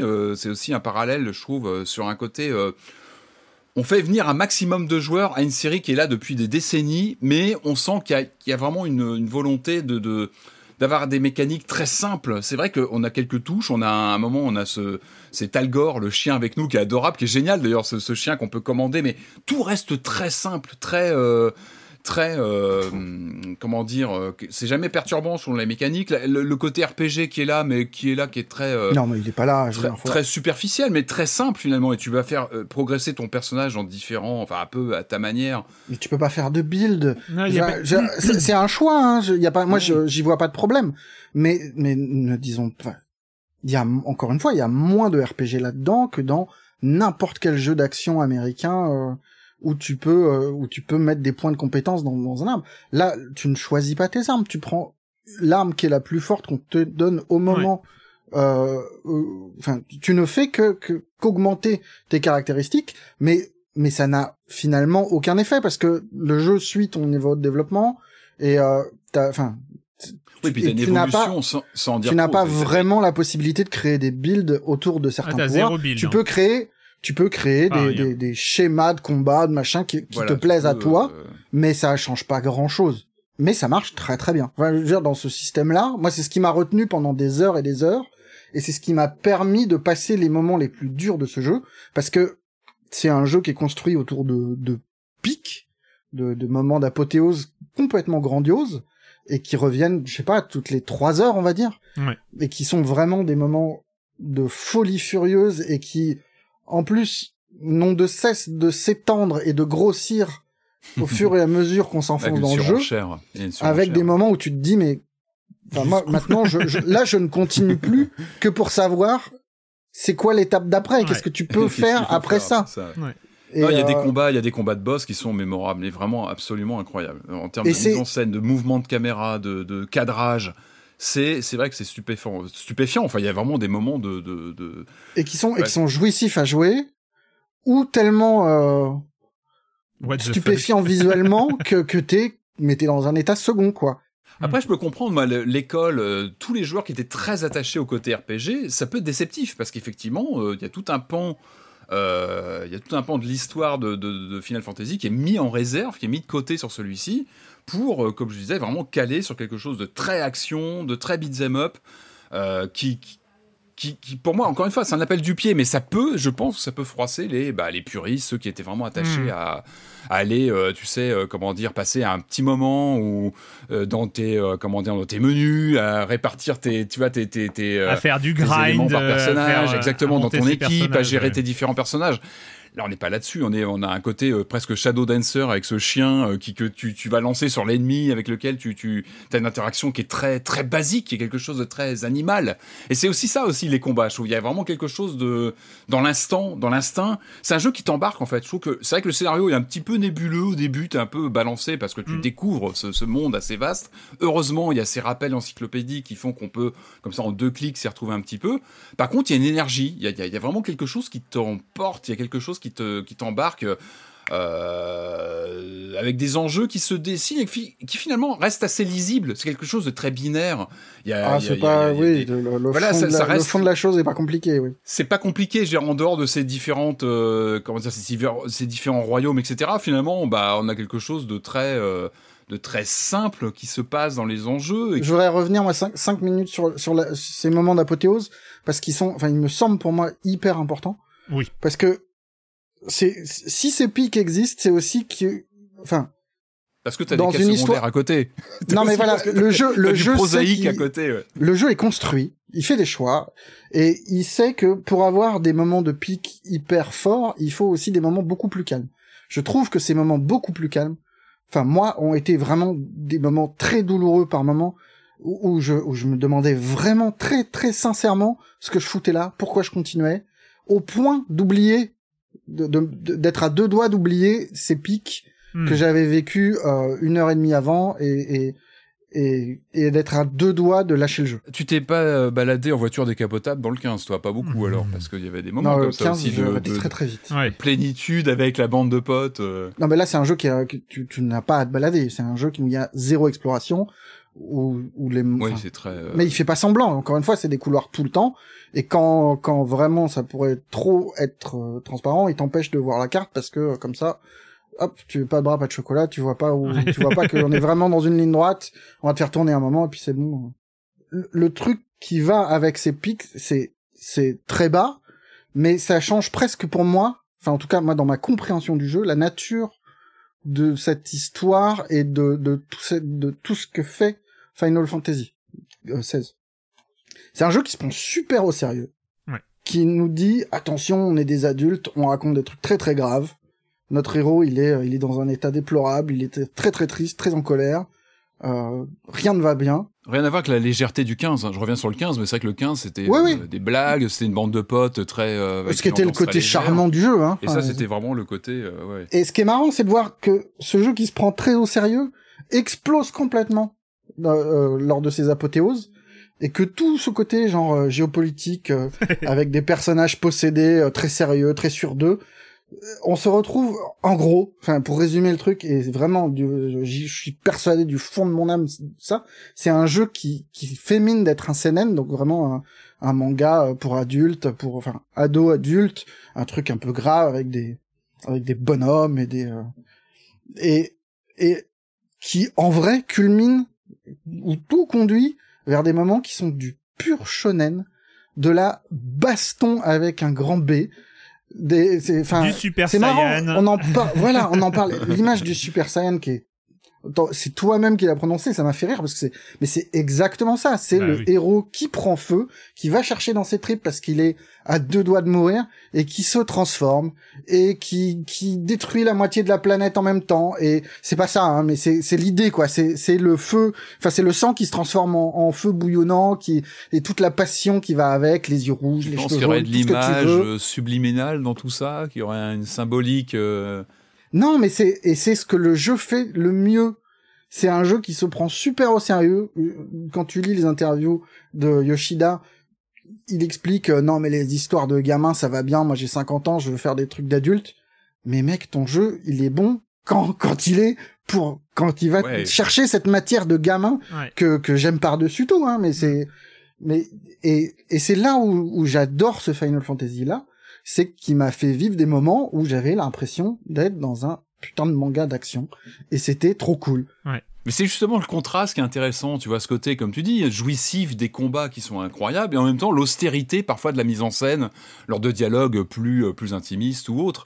Et c'est ça qui est intéressant. Moi, c'est ce que j'adore, c'est ce, ce grand prisme épique avec une grande quête qui peut, qui peut changer le, cours de la planète, et en même temps euh, des, des, des, quêtes secondaires qui sont, qui sont, qui sont complètement prosaïques. C'est ça qui est drôle aussi, c'est mm. ce c'est ce delta euh, un peu invraisemblable. Et c'est ça aussi, c'est ça le jeu vidéo, et c'est ça que j'adore. Euh, juste pour euh, parler un peu de mon ressenti, je vais juste faire un, bon gros avertissement avant, dont on n'a pas parlé, qui, et je parlerai pourquoi j'aime le jeu et que je continue et que ça me fait plaisir. Il faut quand même prévenir, c'est un jeu qui n'aime pas les femmes. Encore un.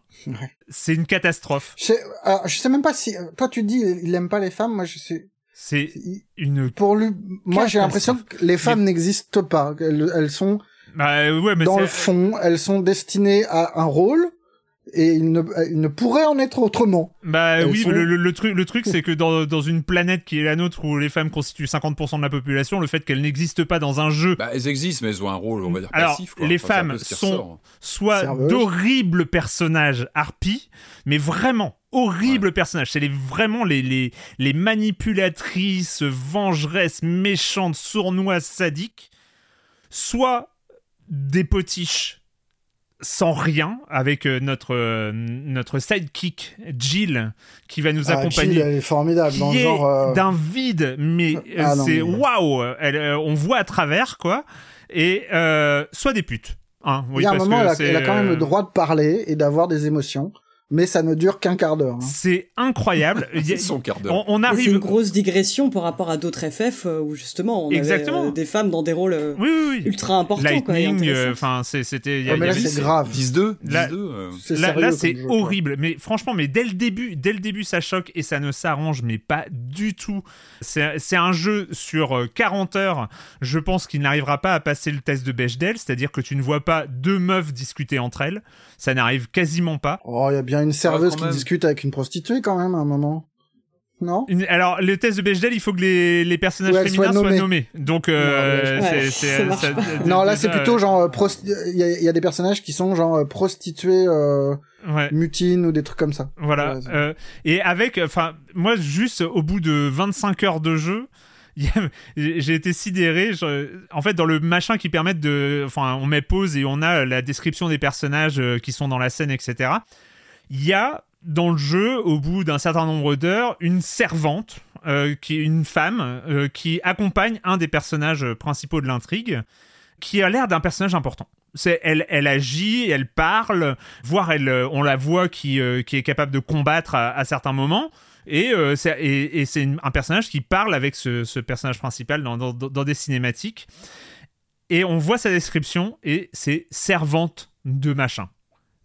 Son nom, c'est servante de machin.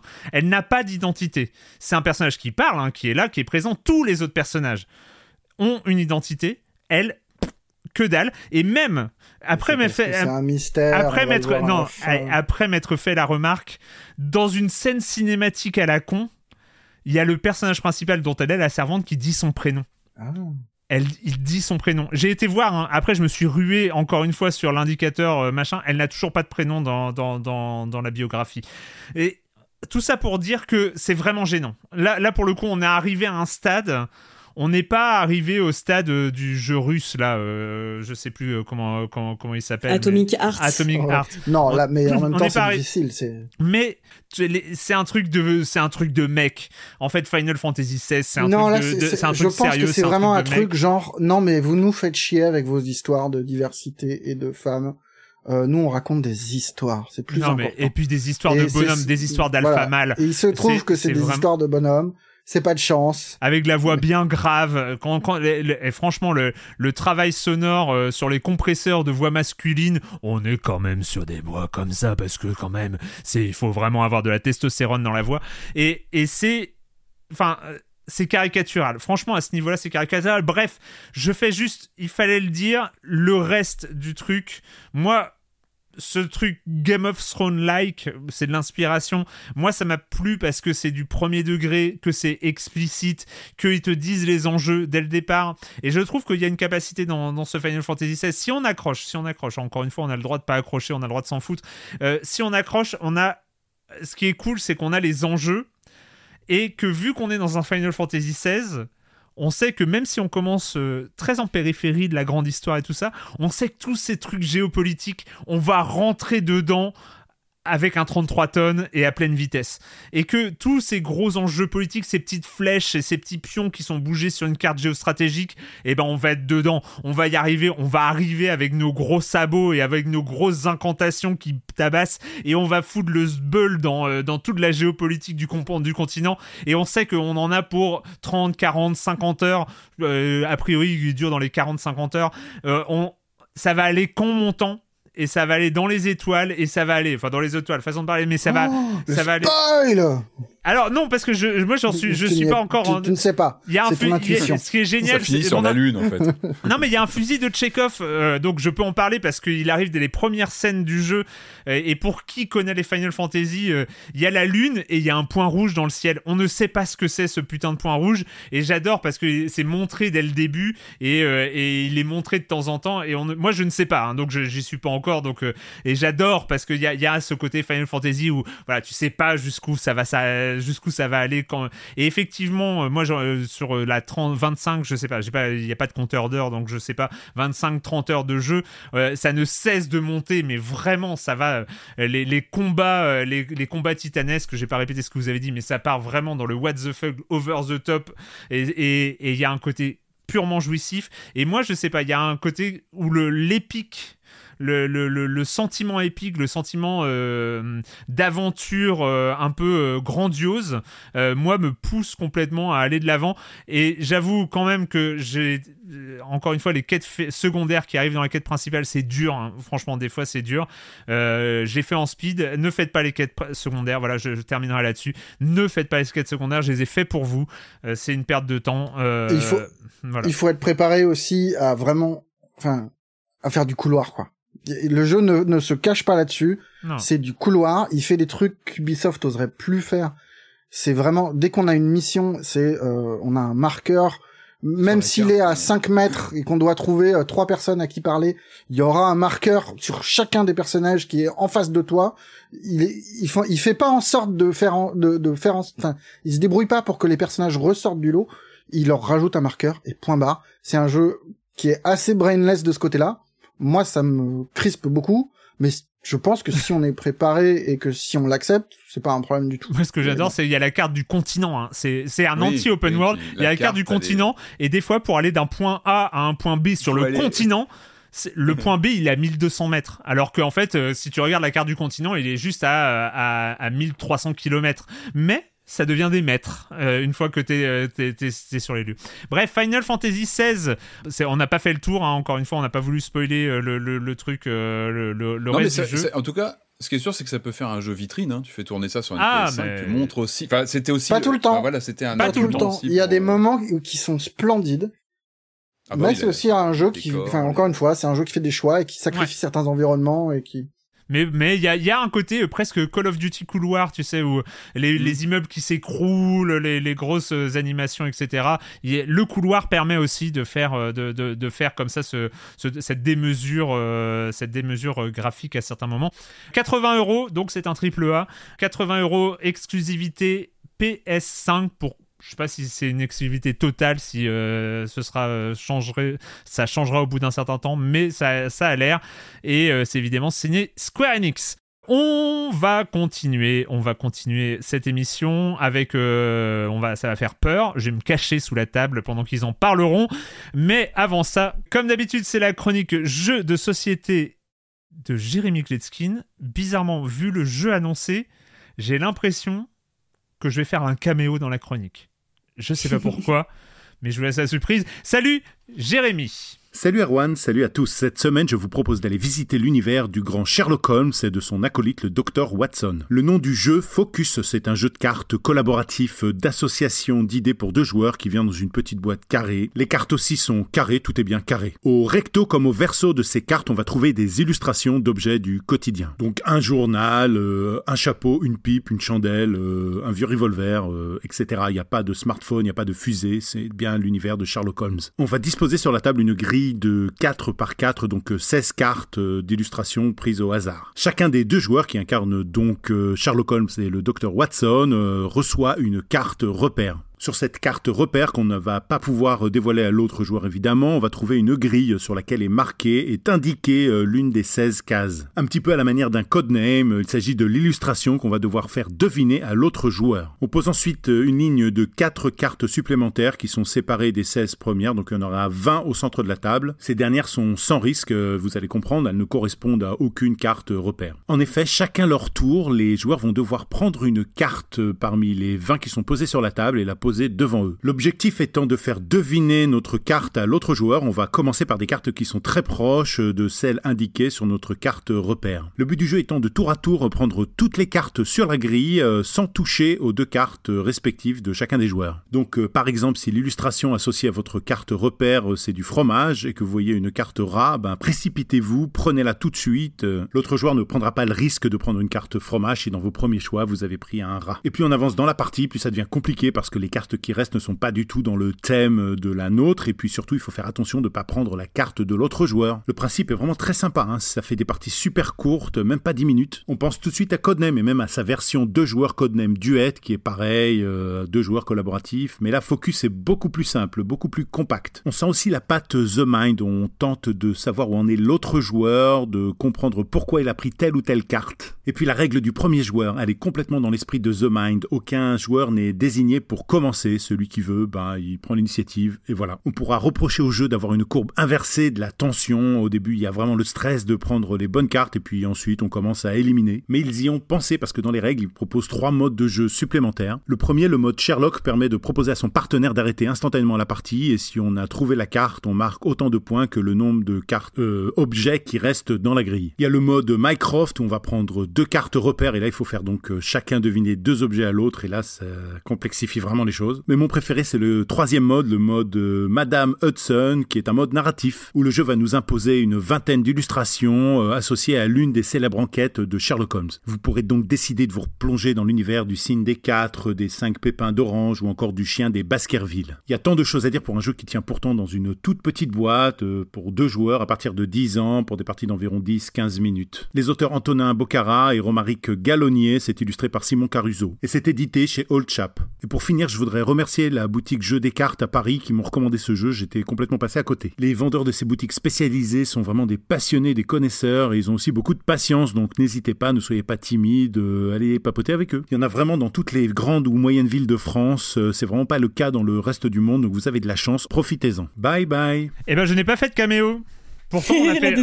C'est incroyable. Pourtant, on a fait une partie ensemble avec euh, Jérémy de Focus. Voilà, c'est euh, il, devait, il, a dû me le laisser, euh, il a dû me laisser le dire. On s'est, on s'est croisé l'autre jour à Paris et il avait son ce Focus dans ce sac, dans son sac et donc on a découvert, on a découvert le jeu ensemble et c'était, c'était assez marrant. Très dans the mind du coopératif à deux, c'était très original. Voilà. Merci Jérémy. À la semaine prochaine, il reste une émission classique et normalement, si tout se passe bien, l'émission suivante, ce sera l'émission bilan de la saison 16 où Jérémy sera avec nous en live. Euh, mais bon, plus de détails sur, euh, ce bilan de saison, ce sera la semaine prochaine. Merci en tout cas, et puis euh, comme d'habitude, vous avez toutes les chroniques de Jérémy qui sont sur le flux de podcasts dédiés si on s'en joue la chronique jeu de société. Bon, il faut y aller. Je m'en vais. je vous laisse. Euh, surtout n'éteignez pas la lumière. N'éteignez pas la lumière. Je beaucoup à toi. Euh, n'éteignez pas la lumière. Tu sais bien qu'on joue lumière éteinte tout le temps, Erwan. Ne jouez pas au casque. Surtout ne jouez pas au casque. On va parler d'Amnesia, The Bunker.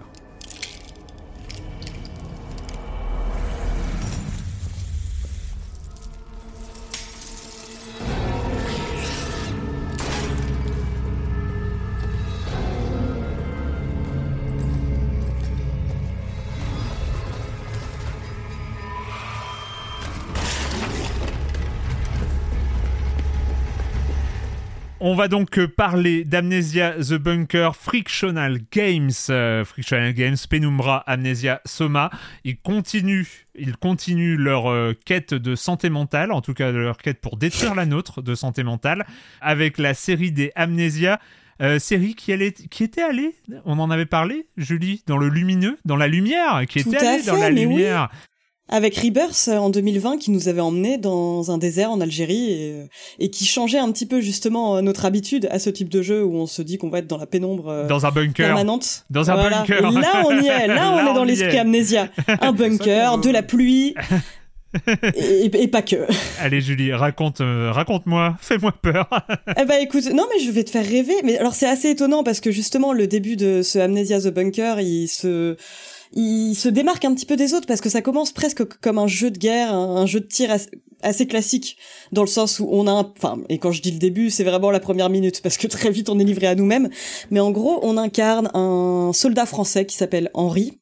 Euh, D'ailleurs, enfin, je tiens à préciser que tout les soldats ont un prénom de type Lambert euh, et des, des tendances un petit peu spéciales à dire euh, des phrases de type c'est la vie, euh, des trucs que seuls les Américains disent quand ils essayent d'imiter des Français, avec un petit accent français délicieux, mais mais bon c'est quand même assez marrant. Et donc on se retrouve, oui, directement dans des tranchées. Oui, dans une tranchée, tu dis, oh, je suis bien dans une tranchée. Bah, je suis bien dans ma tranchée. Bah, bah ouais, c'est ça. Genre, on en est là quand même. On en est là. Hein, on, en est là, ouais. Je, suis à l'aise, je suis en train de courir dans des tranchées, il y a mes potes à côté, euh, j'entends les tirs ennemis, mais je suis pas seul au moins, je suis pas seul. Donc ça commence vraiment comme ça, et en fait très vite on va se retrouver dans un bunker, euh, le bunker qui donne son nom au jeu. Il y a un message d'avertissement qui précise euh, à partir de maintenant vous êtes seul, vous êtes seul, vous allez vous devoir vous débrouiller avec vos armes, vous adapter pour survivre, et là c'est le moment où le premier frisson me parcourt les chines. C'est alors que effectivement on a commencé avec une scène de guerre parce que cet Amnésia, ouais, il se différencie pas mal des autres de la série dans le sens où c'est une expérience beaucoup plus ramassée. Je pense qu'on est sur quelque chose comme euh, environ 5 heures, enfin moi peut-être un peu plus parce que j'ai passé beaucoup de temps à ne pas oser avancer avec quand même euh, bah, des mécaniques euh, qui sont classiques de la série, dans le sens où on va devoir gérer ses ressources, gérer notamment la lumière, avec euh, donc une petite lanterne mécanique la... qui fait un bruit pas possible et c'est important pour la suite, c'est un enfer. Le design sonore est très réussi parce que chaque bruit qu'on fait vraiment est, est, important. Parce que nous ne sommes pas seuls dans ce bunker. Il y a également. Mais tu viens de dire qu'on était seuls. non, mais on est seuls pour se débrouiller face à ce monstre. En, gros, euh, il y a un monstre dans ce bunker qui, en plus, euh, n'est pas scripté. C'est vraiment à la manière de, de Mr X dans Resident Evil ou de euh, du xénomorphe dans Alien Isolation. Moi, j'ai vraiment beaucoup pensé au xénomorphe dans Alien Isolation. il apparaît selon nos actions. C'est en gros, si on fait du bruit et qu'on n'a pas de lumière, le monstre arrive. On peut ensuite apprendre à anticiper en faisant le moins de bruit possible, mais c'est très difficile quand on a une lanterne mécanique qui fait un bruit énorme dès qu'on la remonte. Euh, on doit en plus de ça apprendre à gérer. Euh, donc euh, il y a un générateur en fait qu'on doit alimenter en électricité qui nécessite pas mal d'allers-retours en fait dans une salle principale. Donc ça c'est un moment qui à la fois contribue vachement à l'immersion parce que tu dis vite euh, il faut que j'y aille et en même temps bah qui peut être un petit peu redondant mais je trouve que pour ce que ça apporte en termes d'immersion et de stress ça marche bien en fait d'avoir l'idée de d'un endroit où il faut revenir quoi qu'il arrive. Et euh, bon bah évidemment euh, les sauvegardes automatiques ne sont pas fréquentes. Il va falloir revenir en fait dans une salle où on a une lampe à, allumer, à la manière des machines à écrire de, de Resident. Et c'est ah bah franchement absolument terrifiant. Moi, c'est ce qui marche le mieux sur moi en fait, c'est le, fait qu'il n'y ait rien de scripté, que ce soit un jeu qui repose pas du tout sur les jumpscares, juste de l'ambiance, vraiment juste de l'ambiance où euh, parfois il se passe absolument rien, mais on a toujours cette espèce d'épée de Damoclès géante qui prend la forme d'un monstre qui peut nous décimer en peu de temps. La grande différence, c'est qu'on a, on a quand même un petit moyen de se défendre, c'est qu'on a un revolver, mais vous vous doutez bien, les munitions, elles vont être ultra limitées. Il faut charger manuellement chaque balle, euh, donc on se sent pas nécessairement protégé. Moi, j'avoue qu'au début, j'ai eu ce faux sentiment de sécurité, un peu comme avec le lance-flamme dans Alien Isolation, où tu te dis, oh, c'est bon, j'ai un truc quand même qui permet de faire fuir la créature. Tu te retrouves complètement démuni euh, ultra vite. C'est et honnêtement, je trouve qu'en termes de d'ambiance, c'est parfaitement géré. C'est un petit peu l'anti Layers of Fear, j'en parlerai tout à l'heure, mais dans le sens où ça repose vraiment pas sur les jumpscares, c'est plutôt plutôt de l'ambiance et ça fonctionne plutôt bien. Je dirais juste que le, le, petit bémol que je peux y apporter, bah, c'est le sentiment de euh, de redondance qu'il peut y avoir euh, dans les allers-retours qu'on va être amené à faire. Je pense que moi, c'est quelque chose qui fonctionne sur moi, mais je, serais pas étonné que ça puisse lasser certaines personnes, d'autant plus que c'est une expérience assez courte. Mais, euh, mais oui, quelle ambiance, quoi. quelle ambiance. Patrick. Ah ouais, c'est clair. Alors moi, j'ai, je l'ai fait en deux temps. Premier temps, je l'ai lancé sur console, sur ma grande, mon grand écran avec le son dans la pièce. Et bon, sans plus. Euh, et je pense que, alors moi je conseille plutôt la souris. Je trouve que le gameplay, parce qu'on est sur un gameplay mm. analogique où on peut saisir des objets. Il y a tout un, enfin ça c'est depuis les débuts hein, chez Frictional. Et, euh... et c'est vrai qu'à la manette, j'avais pas les mêmes sensations qu'au clavier souris avec le casque. Alors le casque. Ah oui, très important. Absolument tout. Si vous voulez ressentir ce jeu-là tel qu'il doit être ressenti, c'est euh, idéalement euh, souris clavier avec un casque sur les oreilles. Et là, je l'ai complètement redécouvert le jeu. Ça a été, euh, il a été complètement transformé. C'est une descente en enfer, absolument. Moi, je trouve qu'il y a, une, maestria dans la gestion de. Bah, on, sent, le métier de ces gens hein, de Frictional Games, hein, tu le disais, Amnesia, euh, Penumbra, ils savent très bien faire ça. À part que là, bah, ils ont cette composante euh, presque analogique. C'est vraiment ce que je, retiens, le côté analogique dans la manière dont on, on, peut prendre les objets, on va les retourner, on a vraiment ce côté saisi des objets dans le décor. Alors, ça, ça paraît anodin, mais c'est important parce que ça fait véritablement partie de l'ADN de cette, série de jeux de chez Frictional depuis le début. Euh, on sait que ces jeux-là ont influencé les plus grands, les Outlast, euh, les Resident Evil 7.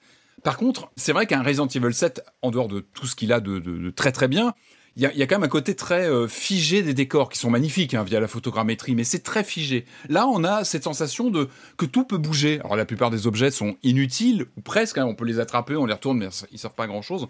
Par contre, on a cette préhension des, je sais pas, des plaques des, militaires qu'on trouve. Il faut les retourner pour voir des, messages cachés, des, des, codes, des choses comme ça. Ce que je veux dire, c'est que cette préhension presque physique, notamment à la souris, de des objets, donne une sensation de réalité au monde, tout simplement. Et dans un contexte comme celui-ci, où tu es dans un bunker, Première Guerre mondiale, avec une montée en puissance, moi c'est ce que j'ai reconnu, ce que je retiens de, cette, de, de, mon expérience, c'est que oui, il y a, y a, quelque chose de, tu le disais, euh, de ce monstre qui se balade au hasard, c'est-à-dire qu'il n'est pas scripté comme on pouvait l'avoir dans les précédents jeux chez eux, on a ce côté alien où il va se balader. Par contre, en dehors de ça, en dehors de cette composante, on va dire... Euh, on va dire un peu au hasard, ou en tout cas qui, se, qui n'est pas complètement maîtrisé par le jeu. En dehors, en dehors de ça, je trouve qu'il y a une maestria dans la montée en puissance de la tension et du sentiment de peur. Le sound design est incroyable. Je trouve que mm. euh, on a, en fait, moi je retiens, c'est cette sensation d'être dans un endroit où tu ne veux surtout pas être, et tu y es tu y es avec cette lampe qui fait un boucan d'enfer, et le jeu te le dit tout de suite, attention, le bruit est très dangereux. Mais moi, ce que j'ai vraiment aimé, c'est que le jeu a pris du temps avant de me montrer la créature, par exemple. Ça a pris beaucoup de temps. C'est-à-dire que, euh, et ça, je trouve ça très fort. C'est-à-dire qu'au lieu de nous envoyer tout de suite euh, euh, du, du jump scare, non. Le jeu, il va, moi, en tout cas, dans ma partie, dans ce que j'ai, ce que j'ai vécu, c'est qu'il s'amuse beaucoup du hors-champ. Il, il surjoue du hors-champ, mais avec un, il te fait, il te fait hisser les poils, il te, il te fait monter vraiment les poils avec les hérisses parce que euh, moi ça m'a, je sais pas, ça m'a fait penser à The Haunting par exemple de Robert Wise qui joue beaucoup aussi dans le film sur le hors champ. Les créatures que tu ne vois pas, moi je l'ai vu tardivement cette créature quand elle arrive, c'est une abomination graphique. Mm. Euh, mais avant ça, je l'ai entendu. Le jeu, il s'est amusé avec euh, dès que je sortais de cette zone de confort, comme tu disais, qu'on reconnaît très bien avec cette zone de, de, de, sauvegarde où on se sent à l'aise.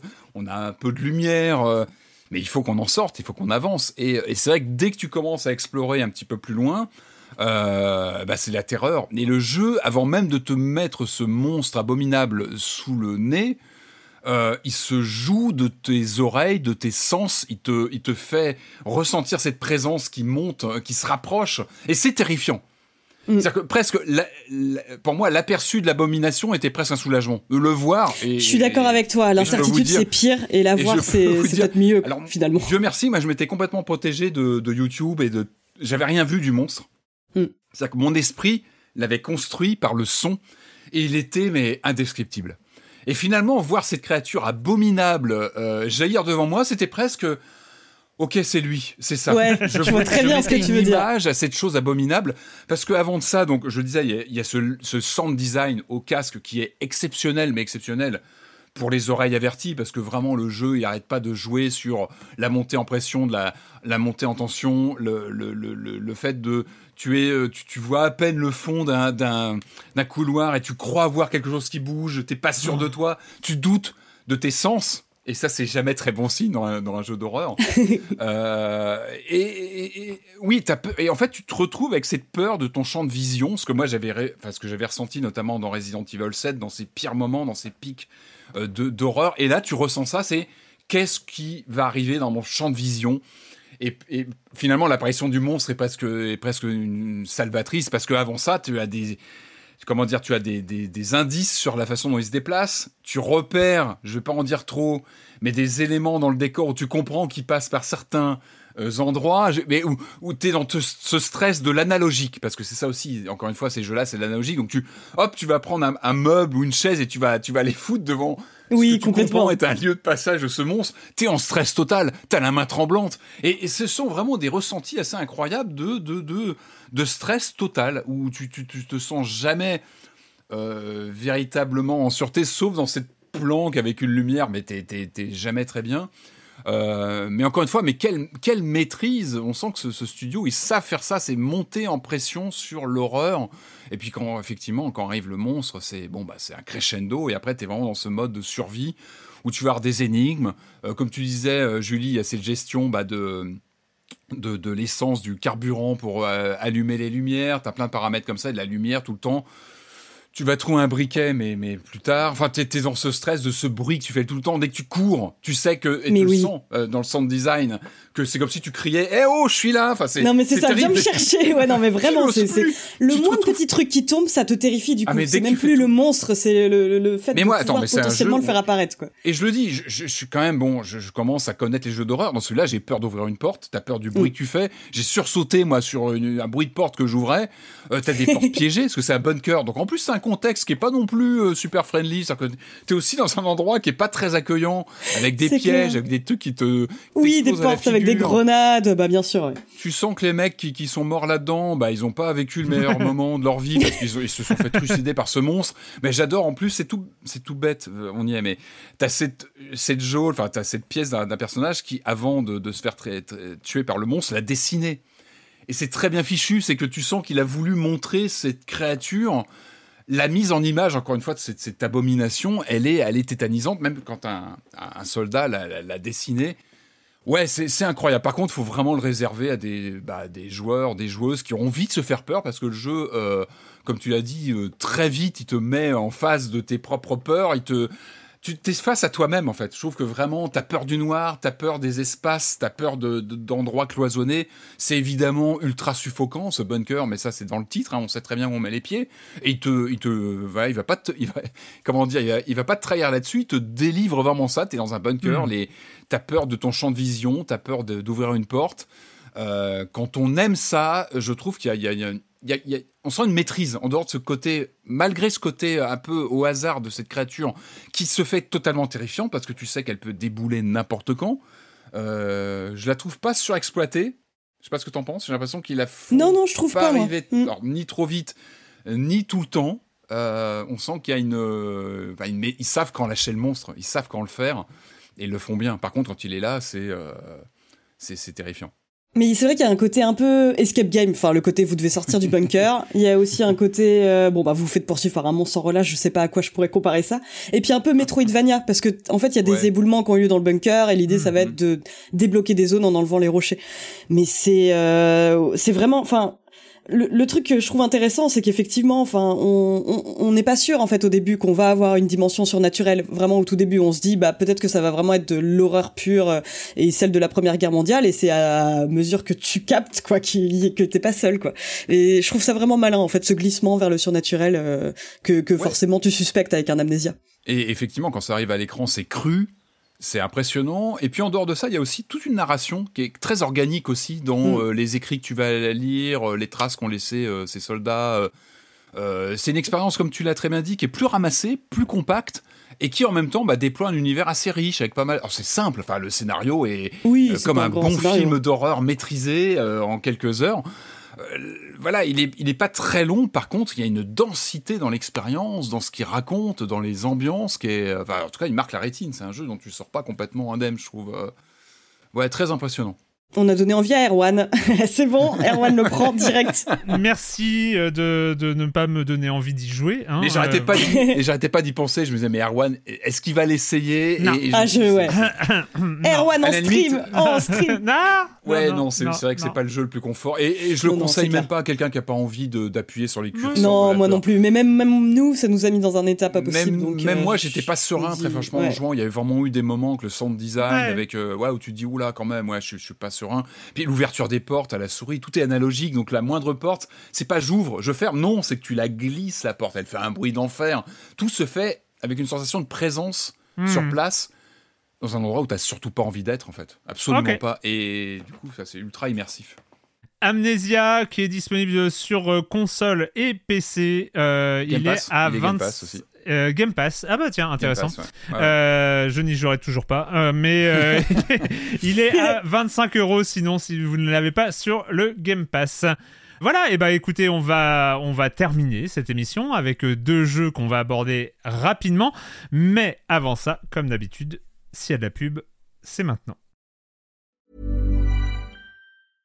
Mother's Day is around the corner. Find the perfect gift for the mom in your life with a stunning piece of jewelry from Blue Nile. From timeless pearls to dazzling gemstones, Blue Nile has something she'll adore. Need it fast? Most items can ship overnight. Plus, enjoy guaranteed free shipping and returns. Don't miss our special Mother's Day deals. Save big on the season's most beautiful trends. For a limited time, get up to 50% off by going to BlueNile.com. That's BlueNile.com.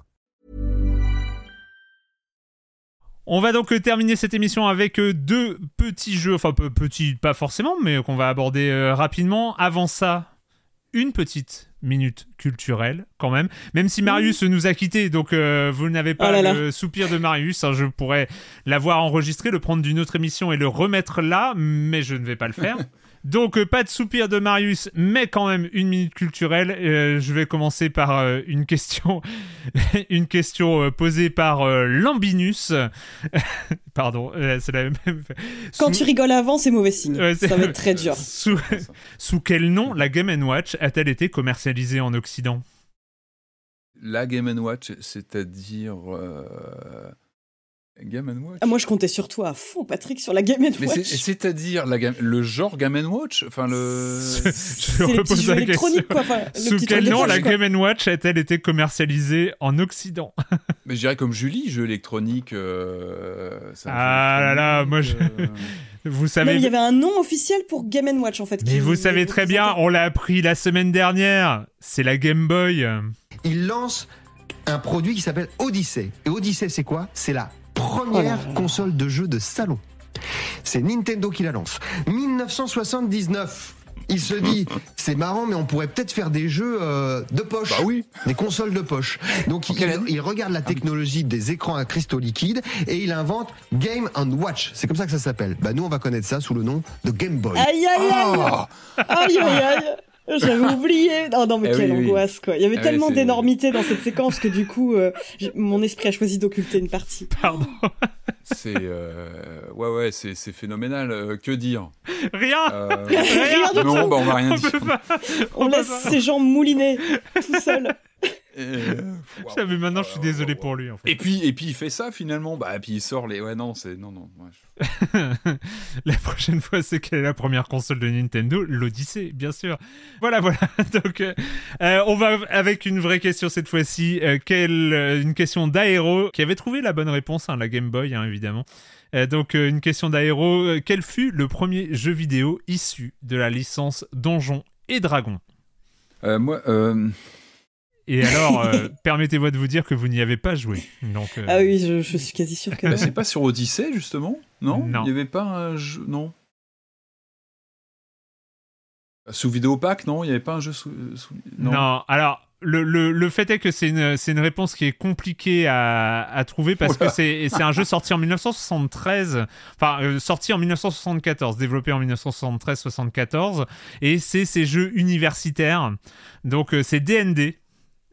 Dungeon and Dragon, mais c'était DND, qui a été développé, euh, qui a été développé à l'université du Southern Illinois, qui a été continué à être développé en, entre 1976 et 1985, mais c'est ces jeux de rôle textuels. Pour par les utilisateurs. euh, mais qui étaient directement hein, inspirés par, euh, par Donjons et Dragons, comme, comme son nom l'indique. Jeu, jeu vidéo très intéressant, mais effectivement qui n'est c'est ce genre de jeu développé dans les universités qui malheureusement ne font pas trop partie euh, de euh, la grande histoire des jeux vidéo parce que euh, parce qu'on on considère souvent que c'est Pong qui a qui est l'élément déclencheur de l'industrie du jeu vidéo. Et ces jeux universitaires n'étaient pas des jeux qui étaient dans l'industrie du jeu vidéo. C'était pas des jeux forcément très commerciaux. Donc, donc tu sais, t'as Colossal Cave qui a été commercialisé, par exemple. Oui, Colossal oui, Cave, il il, y a eu a, une vie a. commerciale derrière, Ouais, des années plus tard, en version physique. Ça, ça arrivait, Et c'est possible, c'est possible que DND le soit, mais il avait l'air de tourner principalement sur sur Plateau System, qui devait être un, un système d'ordinateur et- universitaire. ouais. Et ce qui est génial, c'est que ça montre comment c'était pour eux, enfin le monde des joueurs de jeux de rôle plateau Ouais. et les débuts comme ça du, du game design, si on Mm. peut dire à l'époque, même si c'était pas encore un terme euh, posé dessus, mais voilà tout ça était très euh, très poreux et Ouais. c'est génial. C'est que c'est vraiment des cultures qui s'entrechoquent et des, des références et, et Donjons et Dragons va être partout dans le jeu vidéo après, euh, que ce soit sous licence officielle, mais en termes d'inspiration, c'est un monument de bien sûr de iconique. Et toujours une question d'Aéro, euh, quel fut le premier jeu vidéo à avoir ce que l'on considère comme un boss? Oh la vache. Oula, Waouh c'est pas évident. euh, Non, c'est pas évident. Le premier. euh, Le premier boss. euh, Je l'aurais absolument pas de tête. Alors là, Eh bah, figurez-vous, C'est pas, bah, c'est pas Colossal Cave, non, par exemple? Donc, Non, il avait pas de boss. c'est DND.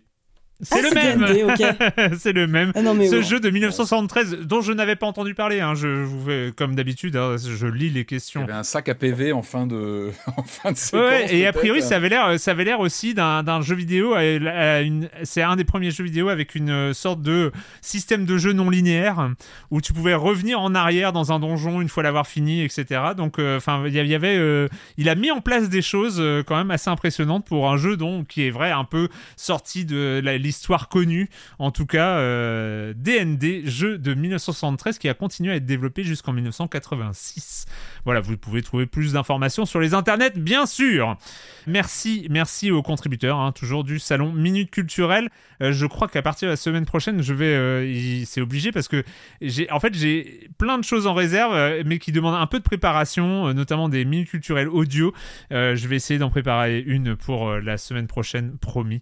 J'aurais dû le faire avant, mais, mais voilà, c'est toujours les emplois du temps un peu trop chargés. On va terminer cette émission avec un, pour commencer, un autre jeu qui est censé faire peur. En tout cas, c'est dans son titre. Il s'agit d'un remake, une édition 2023 de deux épisodes, je crois, précédents, avec un Oui. peu de contenu euh, en plus. C'est Layers of Fear.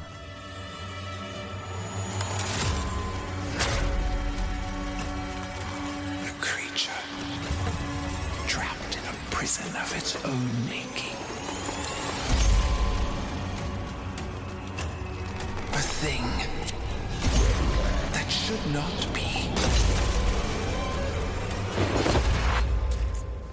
Layers of Fear, on est censé avoir peur, c'est dans le nom.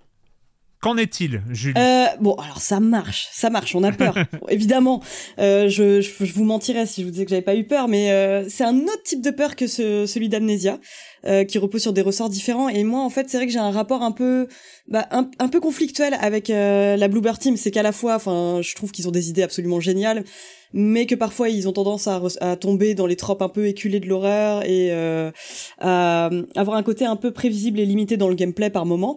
Mais par exemple, The Medium et Blair Witch, ce sont Ouais. des jeux que j'ai bien aimés, mais qui m'ont fâché parce que euh, je me disais mais ça aurait pu être tellement mieux. Mais en même temps, voilà, avec un énorme un énorme potentiel à chaque fois, il y a, ils ont quand même une maîtrise des ambiances. c'est Silent Hill hein, euh, qu'on attend d'eux. Non, c'est ça? Bah oui, exactement. Ils vont faire le remake de Silent ouais. Hill 2. Ouais. On attend, on attend. Bah oui, qu'est-ce qu'ils font Mais vous, là vous, bah, tu- ils doivent stresser à mort. Je crois que ils s'étaient dit, oh là là, c'est vraiment le truc très difficile. Surtout qu'en plus, on sait qu'ils sont, euh, Du coup, ils sont ultra fans de, de l'univers de Silent Hill et ça se voit parce que Layers of Fear, au final, euh, donc le, la version de 2016, c'est très inspiré, enfin c'est même l'inspiration principale ouvertement citée par les développeurs, par Pity, la démo, la fameuse démo jouable de Silent Hills dont on parle environ 45 fois par an tout en faisant le deuil de ce jeu qui ne verra jamais fait. le jour, la faute à Konami. Mais ça se ressent énormément dans, dans, dans cet épisode-là, enfin, et dans Layers of Fear tout court, euh, édition originale, parce qu'il y a vraiment ce même côté. On avance dans des couloirs et euh, les couloirs ne sont pas ce que vous croyez. Enfin, potentiellement, vous passez une porte et vous vous retrouvez au même endroit. Vous allez euh, d'un côté ou d'un autre et c'est un autre couloir qui apparaît. Et alors, celui-là, il est intéressant, enfin, ce Layers of Fear, parce que effectivement, c'est comme un. Je pense que c'est du pain béni pour ceux qui ont toujours eu envie de toucher à Layers of Fear sans jamais l'avoir fait, parce qu'il compile effectivement Layers of Fear 1, le 2, ainsi que le DLC, dont j'ai oublié le nom, mais on a en plus de ça une histoire inédite et euh, bah, visuellement, c'est beaucoup plus beau. Il s'est pas écoulé tant de temps que ça euh, entre chaque épisode, mais là, on, est sur un truc qui est beaucoup plus propre en termes d'ambiance, euh, ça marche bien. Enfin, c'est, en fait, on arrive, on, on va suivre plusieurs petites histoires. La toute première histoire, c'est celle d'une euh, d'une auteure qui a gagné un concours pour, qui a remporté un concours pour faire une résidence euh, dans un phare ultra lugubre. Alors c'est le truc, euh, enfin moi j'avoue, c'est le genre de d'accord. concours où tu sens pas vraiment gagnant. Mais voilà, c'est vraiment présenté comme, euh, enfin, ça fait penser un peu à The Lighthouse de Robert Eggers, quoi. Il y a vraiment ce côté, j'arrive dans un phare et je, je n'ai pas beaucoup d'espoir quant à ma santé mentale, enfin, à celle de mon, la mienne et à celle de mon protagoniste. Et en fait, on va avoir ensuite bah, un petit enchaînement d'histoires écrites. euh, donc, euh, il y a celle d'un peintre qui euh, qui perd sa femme, enfin, qui perd pas sa femme, mais en gros, sa femme est défigurée à la suite d'un incendie et il perd l'inspiration parce que sa femme était sa muse. Ensuite, on va suivre bah, le point de vue de la femme en question et le point de vue de leur enfant bah, qui voit la descente en- aux enfers de ses parents. Donc ça, c'est, je trouve, une excellente idée, la manière dont ça se goupille et ça s'entremêle. C'est, vraiment très très bien fichu. On n'a pas du tout l'impression d'un truc euh, avec des pièces rapportées. Enfin, il y a, y, a, y a un tout euh, qui est complètement cohérent. Là où ça me fâche un petit peu plus, c'est qu'effectivement, on va euh, reposer sur des, des, des ressorts très classiques. Et moi, je m'en veux. Je m'en veux de sursauter à chaque fois. Et euh, mais en gros, bah, c'est une porte qui s'ouvre sur de manière beaucoup plus abrupte. Il y a pas de mal. Des- Julie, Ouais, voilà. Mais je me dis, je sais que c'est de l'horreur facile. c'est de l'horreur facile. Et pourtant, Mm. je tombe dans le panneau à chaque fois. Mais je peux pas m'empêcher de m'en vouloir. Et c'est dommage parce qu'il y a tous ces moments-là bah, qui sont somme toute vraiment classiques et où tu te dis c'est pas vrai que je me fais encore avoir. Le mais il y chat a qui aussi saute en miaulant euh, que t'avais pas vu. Et, euh, non mais voilà, où d'un coup tu vas entendre des petits rires d'enfants qui te mettent mal à l'aise, tu vas avoir une image qui en devient une autre euh, pendant l'espace d'une Mm. demi-seconde et du coup tu te dis c'est pas vraiment ce que ce que je pensais être. Mais euh, il y a aussi bah ce que Patrick appellerait des fulgurances. Enfin c'est il y a des moments assez incroyables où t'évolues notamment dans des scènes qui sont dessinées par un enfant. Enfin je trouve que en fait c'est ça, il y a un mélange d'excellentes idées et Mm. un mélange bah, de euh, de moments un peu faciles. Mais euh, la grosse différence par rapport aux Layers of Fear euh, précédents, c'est qu'on a quand même un système qui permet de faire disparaître les ennemis en les éclairant à l'aide d'une lampe. Donc il y a presque un côté, euh, bah il y a même carrément un côté Alan Wake euh, dans l'idée. Donc moi j'arrive pas à le voir autrement que comme une espèce de maxi best-of pour tous les fans d'horreur, euh, d'horreur psychologique, euh, tout comme ceux qui aiment plus euh, l'horreur à la Blumhouse. euh, donc euh, mais euh, franchement, je c'est un jeu que j'ai bien aimé, même s'il m'a fâché sur certains points euh, Ouais. que j'ai évoqués. Mais euh, je pense qu'en tout cas, un fan de Layers of Fear ou quelqu'un qui est curieux d'entrer dans cet univers, il trouvera son compte.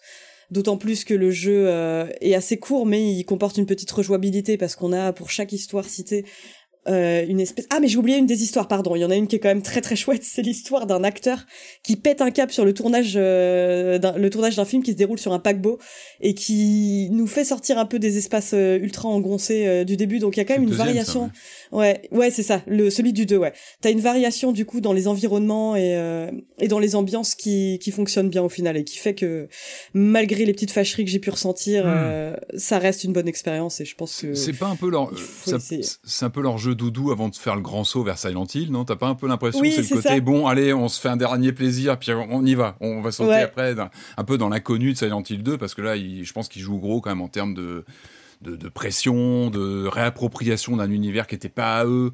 euh, Bluebird Team et qui est devenu monumental dans l'histoire du jeu vidéo, horrifique ou même de l'histoire du jeu vidéo en général. Donc, euh, t'as pas un peu cet aspect, cet aspect J'ai cette euh, bon, on se- impression-là, on, se fait un ouais. best-of euh, et puis euh, allez, on y va, on croise les doigts après. On y le va. côté pantouflard de faire euh, ouais une, une version de ce qu'on connaît oui. déjà avant de se balan- de se lancer ouais bah comme tu dis euh, toutes les interviews que tu peux lire euh, des développeurs à ce sujet c'est on est en flip total on a l'impression qu'on va décevoir les fans parce que c'est un de nos jeux préférés donc Ouais. euh, on verra ce que Les ça donne mais- Ah là là. Ouais, c'est vrai. ouais, Ça doit, être, ça doit être difficile. Layers of Fear disponible sur PC et console euh, côté PlayStation Xbox. Il est à 30 euros. Layers of Fear édition 2023. Il faut pas confondre parce que euh, c'est le même nom, mais euh, c'est pas la même chose que celui de 2016. Il est de celui de 2016 est dedans. Euh, on va terminer cette émission avec du bon vieux FPS rétro qui tâche. Non, c'est ça ou je caricature euh, Ouais, ce qu'on appelle le coin Quake parfois. Le coin on a Quake. euh, ouais, le coin Quake. quoi. Le Ouais, boomer FPS, même si on n'aime bah pas. oui, bah, bien sûr. euh, disons, disons les mots. voilà, Disons les on mots avec Warhammer 40 000 Bolt Gun. Who will prevail against the darkness? The Ultramarines!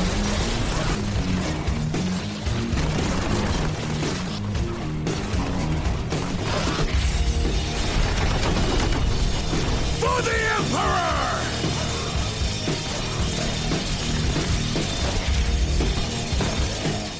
Warhammer, je reprononce, je reprononce. Warhammer 40 000 Bolt Gun, je te laisse la main.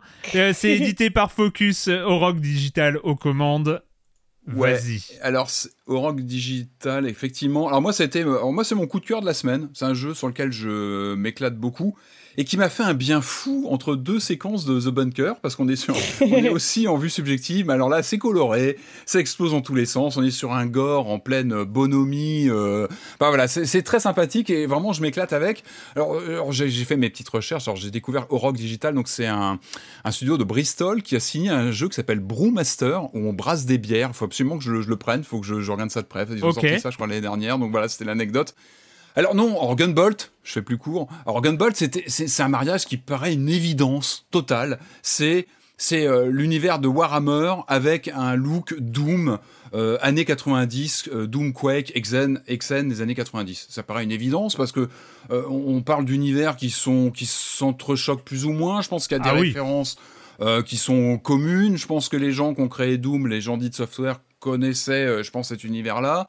Il y a des imageries assez comparables. Et effectivement, euh, je crois que c'est une première, ça paraît évident, mais c'est le premier jeu comme ça, rétro FPS, parce qu'il y a eu plein d'adaptations. Hein. Euh, Warhammer, ça fait partie de ces Warhammer 40 000, je crois qu'il y a eu les Space Hulk, enfin il y a beaucoup de jeux qui, sont, qui ont été déclinés de cet univers-là, qui est très riche. Mais là, euh, opter pour un... euh, pour cette grande tendance, vous savez, des, des, des FPS look rétro, comme tu sais, le boomer shooter. hein, on pense, moi, je pensais à Prodeus, euh, Project Warlock. Enfin voilà, il y, a- il y a plein de jeux comme ça qui sont sortis ces derniers Tout temps. C'est très mode. Euh, mais marié euh, à l'univers Warhammer et ça fonctionne admirablement bien. C'est-à-dire que moi, je, je m'éclate avec. Je trouve qu'il y a un côté. euh, on rappelle donc le, le- le- un peu le topo. On, on incarne un Space Marine, donc c'est ces grands soldats euh, qui sont pas très sympathiques, hein, plutôt plutôt vénères, qui sont un petit peu omnubilés par leur leur mission d'éradication des Avec de des grosses de- épaulettes. de l'espace. voilà, c'est Alors, les grosse épaulettes, hein. épaulette, euh, une Oui. tronçonneuse dans la main et un gros flingue dans l'autre.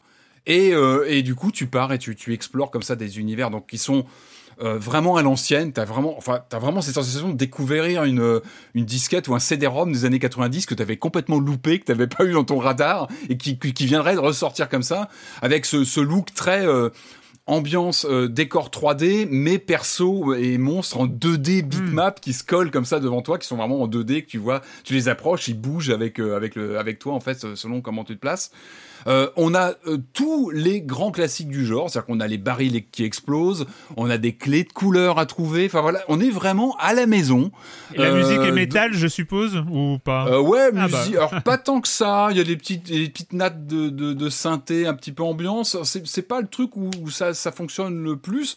Pour moi, ce qui, ce qui vraiment m'a embarqué dans le jeu, c'est l'énergie. Il y a une énergie, une vitalité là-dedans. Euh, c'est ultra gore. C'est-à-dire qu'on est vraiment dans Mm. l'univers Warhammer avec ces monstres qu'on explose, qu'on tronçonne euh, avec cette tronçonneuse dans la main gauche et qu'on peut, on peut faire des petits combos comme ça, tronçonneuse, coup de flingue en même temps et hop, on, on enchaîne très vite on a cette sensation de puissance qui est là, et ça c'est super important sur un jeu comme ça qui joue sur des codes visuels rétro. C'est que les guns, les flingues ont vraiment une, on a une sensation de puissance et de, de, de vraiment de ressenti quand on tire. Ça c'est super important. Euh, comme je disais, le gore est très présent avec des, des pauvres sprites qu'on met en charpie dans tous les sens. On peut les achever au sol, ils explosent. On a vraiment des maps qui sont repeintes en rouge. Mais c'est jamais, enfin, on est sur du pixel, sur du gros Ouais. pixel, donc c'est jamais gore. C'est qu'on est vraiment sur une imagerie un peu cartoon malgré tout.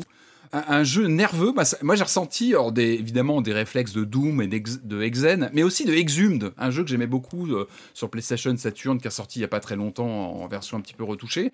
Et on a cette sensation comme ça de dynamique, c'est-à-dire qu'on est vraiment sur quelque chose avec un jeu qui est très simple au début. D'ailleurs, je me suis un peu fait avoir, c'est que je l'ai commencé, je le trouvais tellement facile, je suis un peu monté en difficulté.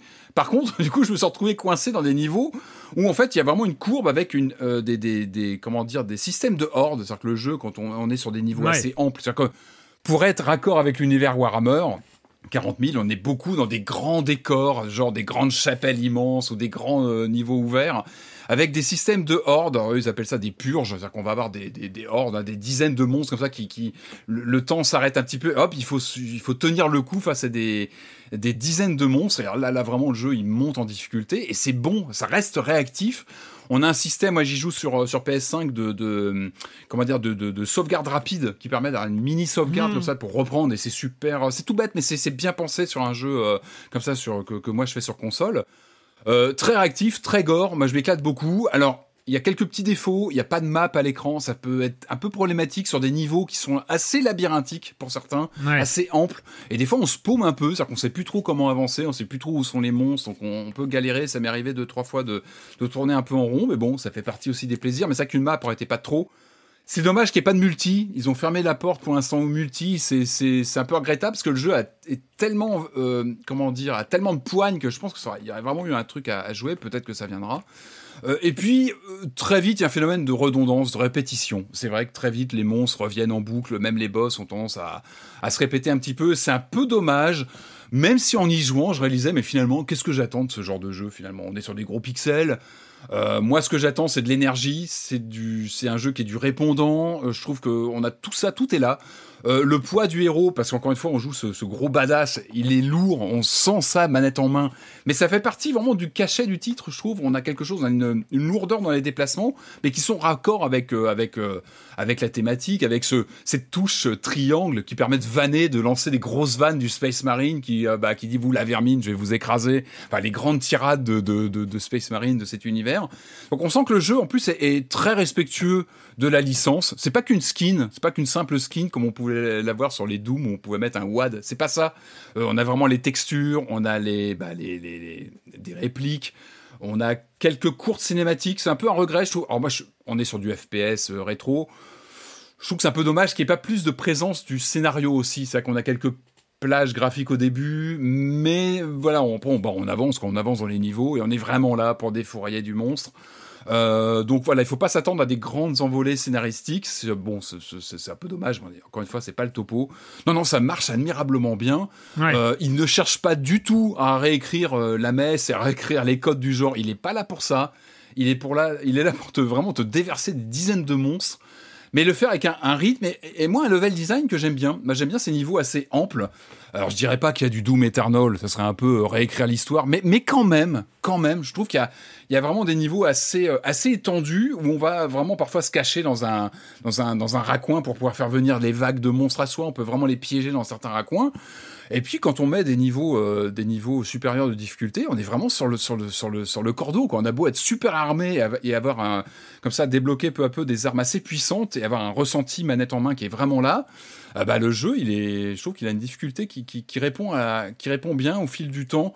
Donc moi j'adore et c'est vraiment mon coup de cœur de la semaine parce que je m'éclate et il m'a tellement fait du bien en même temps que Bunker où j'étais dans la retenue, dans la contrition, dans le fait de me planquer. Bah là, aller défourailler des dizaines de monstres avec des guns qui te donnent un vrai ressenti de de, de, de, présence dans les lieux. Ouais, mais là, t'es pas là pour euh, te planquer derrière une porte, t'es là pour tout défoncer. Et il le fait bien. Euh, je crois qu'il doit coûter une vingtaine d'euros. Moi, je. Voilà, il faut savoir où on met les pieds. On est sur du rétro FPS. Ouais, il coûte 22 euh, euros et disponible sur console et PC. Ouais, moi, je, je, je valide amplement. On a bien compris. je cherche pas de, tout réécrire, mais, mais, les sensations sont là et, euh, et on repeint tout en rouge. Ça, je vous garantis, c'est bien présent. Ok, c'est bien compris. je ne m'attendais à pas grand chose d'autre, mais ça fait le taf. ça fait le ah, taf et c'est le, le, principal. bon, bah écoutez, c'est fini pour cette semaine avec euh, les jeux vidéo. Il reste une émission classique et un bilan de la formidable saison 16 de Silence on joue. Quand même, il reste des choses, hein. il, reste, euh, il reste pas mal de choses. Mais avant de nous quitter, c'est le moment de la question rituelle à laquelle vous n'allez pas échapper. Et quand vous ne jouez pas, c'est toujours aussi difficile. Hein. Ce mois de juin est une catastrophe. c'est clair. C'est une catastrophe en ce moment. Julie. Oh bah écoute, quand je ne fais pas chasser par des monstres, je regarde des petits films mignons. J'ai regardé un film, mais, mais, mais super bien, un film produit par A24 qui s'appelle Marcel le coquillage avec ses chaussures. Et on peut faire difficilement plus mignon que ce titre déjà, mais oui, euh, déjà, parce que vous avez peut-être pas encore vu le personnage. En fait, c'est euh, donc c'est réalisé par alors par Jenny Slate et Dean Fleischer Camp en fait qui avait déjà fait un court métrage euh, avec ce, ce, petit personnage donc qui est disponible sur YouTube. Et, et c'est vrai que quand tu regardes la bande annonce de ce truc là, tu te dis mais est-ce que comment ils vont faire pour tenir ça sur un film complet? Parce qu'en gros, c'est l'histoire donc d'un petit coquillage mais très mignon qui s'appelle Marcel, qui a une voix absolument adorable et qui a un petit googly eye qui a été séparé de sa famille euh, à la suite d'une tragédie. On, ignore ce qui s'est passé, mais en gros, il, il y a eu un monstre. Il y a eu un monstre qui les a, suicidés et qui les a mis en morceaux. Hein, Évidemment. Euh, non, mais qui vit, euh, qui vivait avec bah, plein de ses congénères et euh, dans, dans, le meilleur des mondes évidemment, et qui se retrouve donc propulsé dans le monde réel, seul, enfin seul avec sa grand-mère et son petit chien qui est une espèce de de petite boule de, de peluche qui s'appelle Alan. Et alors, ça a l'air très très con comme ça, mais c'est c'est un film mais d'une humanité. C'est un des films qui m'a le plus touché au cours de ces dernières années, oh. parce qu'en gros, ce petit Marcel euh, donc va être filmé par un. En fait, c'est un, un mélange de stop motion et de de, de prise euh, réelle.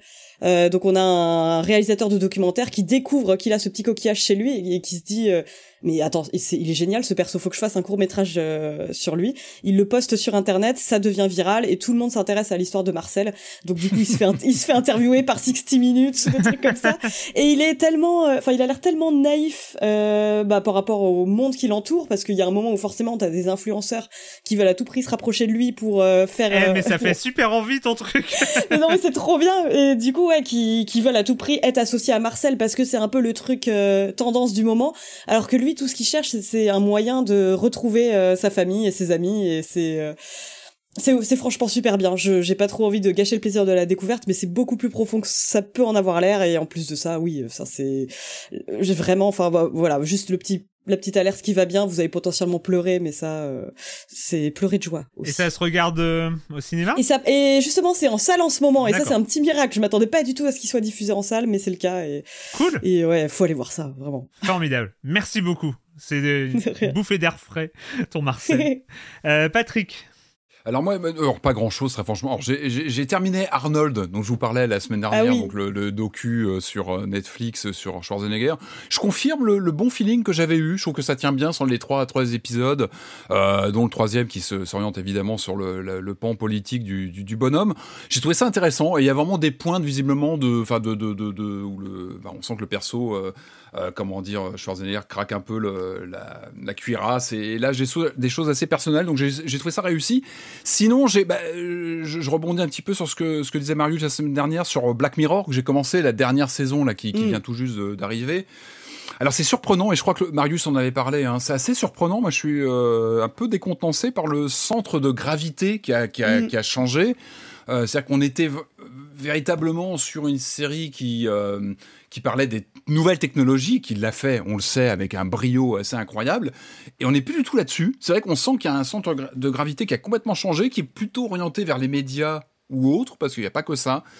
Euh, en fait, je me suis posé la question en regardant, mais j'ai fait les trois premiers épisodes, mais est-ce qu'ils n'ont pas été dépassés par la réalité en fait? Parce que finalement, tout ce qui, tout ce qu'ils avaient prédit dans les premières saisons, tu dis bah finalement c'est peut-être plus ou moins arrivé, on est en plein dedans. C'est de moins en moins de la perspective, c'est-à-dire qu'on est on est tellement dans ce monde aujourd'hui que je me rappelle encore de la, de la jeune femme qui avait ses notes euh, sur les réseaux sociaux au-dessus d'elle. Euh, bah, bah on, on, y est. Donc c'est même plus surprenant. Et finalement, le côté euh, perspective, bah, ça serait plus vraiment. Ils ont peut-être été dépassés par la réalité. Donc non, j'ai été surpris. Alors, le premier qui est, qui est intéressant, le deuxième que j'ai trouvé, euh, je pense Julie, je sais pas si tu l'as vu, qui est sur un documentaire que j'ai trouvé, wow, qui, qui, est glaçant de, de, mm. de, de, de, de, ouais, qui, qui est glaçant. Déception, moi, sur le troisième épisode qui se passe dans l'espace. Moi, j'adore, j'adore les histoires dans l'espace. génial. Mm. Moi, je l'ai pas, enfin, j'ai pas trouvé. mais moi non plus. mais parce qu'en fait, il y a une promesse qui est super, je trouve. Au début, tu te dis, mais quelle brillante idée. Et en fait, à la fin, dans l'exécution, ça joue sur un type de, de malaise que je. Ouais, qui, qui, qui, est pas très, réussi. Et quelle déception. J'adore, moi, les thrillers dans l'espace. Et là, je Puis les acteurs sont super. Enfin, on a quand même Aaron Paul. Ah, bien sûr. Mais, mais, ils en font ouais, déception, pas grand chose. Et globalement, pour l'instant, je suis à trois épisodes. Je, suis un peu mitigé. Donc, je sais pas combien il y en a que toi. Il y en a 5 ou 6, je crois, ouais. Bah, je vais poursuivre, mais pour... c'est un peu étonnant. je crois que j'ai carrément une saison de retard sur les Black Mirror. Il va falloir. Euh, ou une ou deux saisons. Ça fait longtemps que j'ai pas vu de Black Mirror. Ouais. Ah, t'as pas vu San Junipero Le genre le meilleur épisode de Black Mirror de tous les temps. Ah, bah, bah écoute. Euh, j'ai peut-être rattrapé mon retard, du coup. euh, regarde-le. Euh, bah, moi, pour ma part, quand je ne joue pas. Ah, bah si, j'ai j'ai écrit une lettre ouverte. j'ai pour le numéro spécial IRA dont je parlais tout à l'heure pour les abonnements, j'ai écrit une lettre ouverte à ChatGPT. Donc euh, c'était c'est un exercice de style euh, qui a fait réagir en bien en mal. Euh, j'ai des des vrais désaccords, hein, c'est assez marrant. Il y a des gens qui. Est-ce que le chat t'a répondu? Est-ce qu'il t'a répondu chat C'est assez marrant. Il y a des gens qui ont mis ma lettre ouverte, qui, qui ont balancé ah, ma lettre ouverte à, à, ChatGPT pour lui permettre d'avoir une sorte de droit de réponse. Et en fait, il est à peu près d'accord sur tout. Mais c'est un épisode de Black Mirror, ça. On est dans Black Mirror là. Enfin, où tu postes. Hein. Ma lettre ouverte s'appelle, enfin, est titrée ChatGPT, tu es une escroquerie. C'est un peu le, thème. Bon, vous pouvez le, lire hein, sur libération.fr. Mais euh, j'ai été assez surpris. Il y a pas mal de gens qui, qui, étaient, euh, qui ont été d'accord et qui ont.